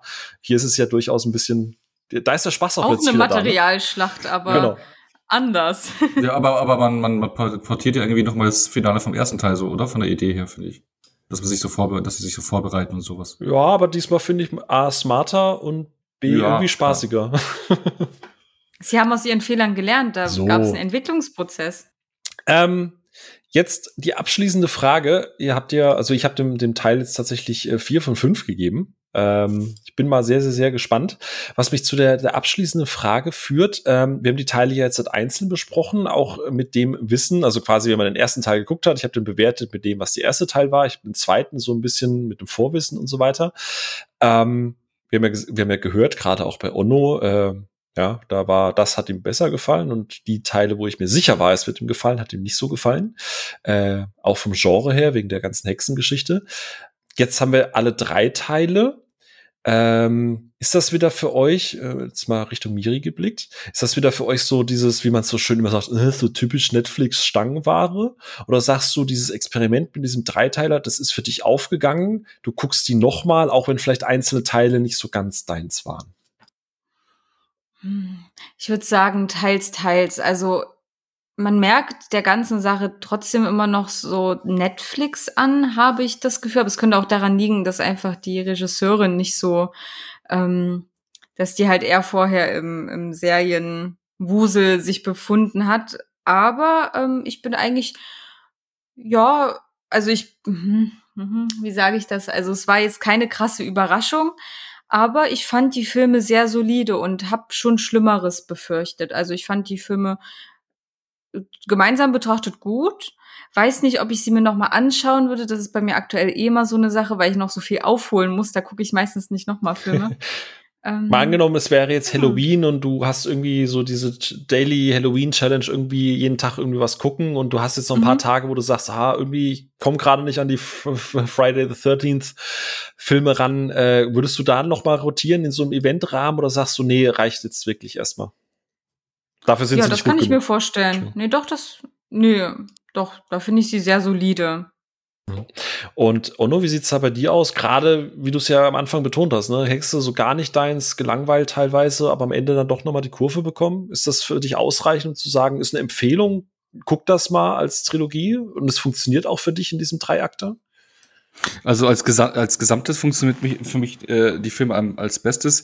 Eine Empfehlung, also ich fand die jetzt ganz nett, jetzt nicht, nicht der große Wurf, aber auch kein voller Reinfall. Von daher kann man das schon sagen, hey, wenn man nur ein bisschen äh, Interesse an den Themen hat oder irgendwie so einen Sweet Spot da irgendwie hat, dann kann man sich die auf jeden Fall anschauen. Also es ist keine verschwendete Zeit. Aber ob ich sie auch noch mal starte irgendwann, auch eher nicht, weil mir geht's da so wie Miri, ich will dann auch immer eher äh, neue Filme schauen und ähm, ähm, weiß nicht, also ob die dann nochmal äh, angeklickt werden, weiß ich jetzt nicht. Aber kann man auf jeden Fall machen, ist ganz nett. Und ich finde, man merkt da jetzt, es ist halt schon ein gewisses Produktionsniveau, auch sieht ein bisschen hochglanzmäßig aus, aber äh, so dieses Netflix-Stempel merkt man jetzt nicht, ja, was heißt merkt man nicht, aber ist jetzt nicht so omnipräsent, finde ich. Also ja, es war ja finde, eigentlich, halt, also die ursprüngliche Produktion war lief ja über Fox, ne? Netflix hat sie dann nur noch Genau, gekauft. also also ich finde bei, bei den ganzen, vor allem gerade bei diesen Netflix äh, Actionfilmen merkt man da schon irgendwie so den gleichen Schlag so vom Produktionslevel oder vom vom vom Look und Feel her, finde ich. Hm, okay. Ja, schließe ich mich an. Also wie gesagt, ich hatte ja ein bisschen mehr Spaß als ihr mit der Gesamttrilogie wie gesagt, das Einzige, was mich tatsächlich interessieren würde, ist, ob ich den ersten Teil jetzt im Nachhinein vielleicht ein bisschen besser bewerten würde, weil der ist ja bei mir sehr stark abgefallen, weil ich ja ganz andere Erwartungen hatte durch den Einstieg. Ähm, aber ich muss gestehen, wir hatten es ja am Anfang davon, es gibt halt manchmal so Filme, gerade so wie jetzt Scary Stories, Hotel in the Dark oder jetzt auch für mich die Fear Street Dinger. Ich würde dafür nicht ins Kino rennen, aber mal für was gucken wir denn heute, fand ich die echt nett ähm, als Gesamttrilogie, also auch ich, ich bin bei euch, ich mag den Abschluss wirklich gern. Ich finde, es ist sehr, sehr schön rund, es ist äh, alles sehr stimmig abgeschlossen, das macht alles Sinn und, und, und die Trilogie an sich ist stärker als die Einzelfilme, muss ich auch äh, gestehen. Ähm, ob ich sie jetzt noch mal gucken würde, weiß ich jetzt auch nicht. Wie gesagt, nur aus Neugier vielleicht den ersten Teil. Aber insgesamt, ich hatte gerade weil ich von Scary Stories to Tell in the Dark dann doch irgendwie ein bisschen enttäuscht wurde, weil es dann doch irgendwie zu zahm war. Ich hatte echt Spaß mit diesem R-Rated auch, also dass man da sagt, okay, du nimmst ein Jugendbuch, gehst davon aus, dass alle, die es früher gelesen haben, jetzt erwachsen sind und haust mal ein bisschen Blut, Blut rein. ähm, fand ich eine gute Entscheidung und ich, also ich finde, man kann die gut weggucken. So. Und äh, ich glaube, dann sind wir vom Fazit her ja ungefähr einig. Äh, darf gerne noch mal sowas kommen, also gerne Netflix darf gerne die Fear Street Bücher aufkaufen und irgendwie jeden keine Ahnung, alle vier bis sechs Wochen da was raushauen. Hätte ein bisschen Bock drauf. Ich glaube, es ist sogar was geplant, sogar, dass da noch ein paar andere Filme rauskommen. Ah. Meinte ich sogar mal aufgeschlossen. Weil die, glaube ich, auch recht erfolgreich sind. Mhm. Und äh, kann mir schon vorstellen, dass da noch was kommt. Okay. Was ich cool fände, dass vielleicht mehr so ein interaktiver ähm, Charakter da so ein bisschen dazu kommt. Also, dass man dann vielleicht auf Netflix eine Webseite hat und dann haben sie halt im Vorfeld irgendwie drei Sachen abgedreht und dann votest du auf der ähm, Webseite, was denn jetzt davon dann in den finalen Film kommt. Sowas fände ich ganz cool, dass man so ein bisschen nicht ja, dass man so ein bisschen mitentscheidet, dass es mehr so einen Event-Charakter hat, aber ich glaube, das ist ein bisschen zu budgetlastig. Also es wäre sicherlich teuer. Dann nimmst du die B-Roll. oh, ich, ich, weiß gar nicht, ich finde, dass das, da, da zieht sich bei mir gerade alles zusammen. Also ich finde die Idee an sich ganz spannend, aber das auf so richtig vollwertigen Film. Ich glaube, selbst diese Black Mirror-Geschichte war ja damals kein vollwertiger Film, ne? Das war ja auch nur so 60 Minuten oder sowas. Ah, ich weiß nicht. Hm. Ja, aber. Nee, ich meine auch eher so eine Entscheidung, die man den Zuschauern vom ersten Film überlässt, was so, zum Beispiel ah, im zweiten ah. Film so ein bisschen, dass man dann voten kann. Also nicht, dass man direkt, man guckt und dann votet man, sondern so im Vorfeld, so, okay, ihr habt jetzt all den ersten Film gesehen, der zweite kommt irgendwie über nächsten Monat raus oder so. Jetzt votet doch mal irgendwie. Sowas könnte ich mir vorstellen. Hm. Hm. Ah, ah, Netflix, hm. ne? An der Stelle, Grüße gehen raus. Äh, Miri, deine Mailadresse verlinken wir. Dann kann sich, ja. können die sich noch mal melden. Gut, dann war's das heute. Super knackige Folge, äh, ja, knapp etwas über anderthalb Stunden, passt für drei Filme.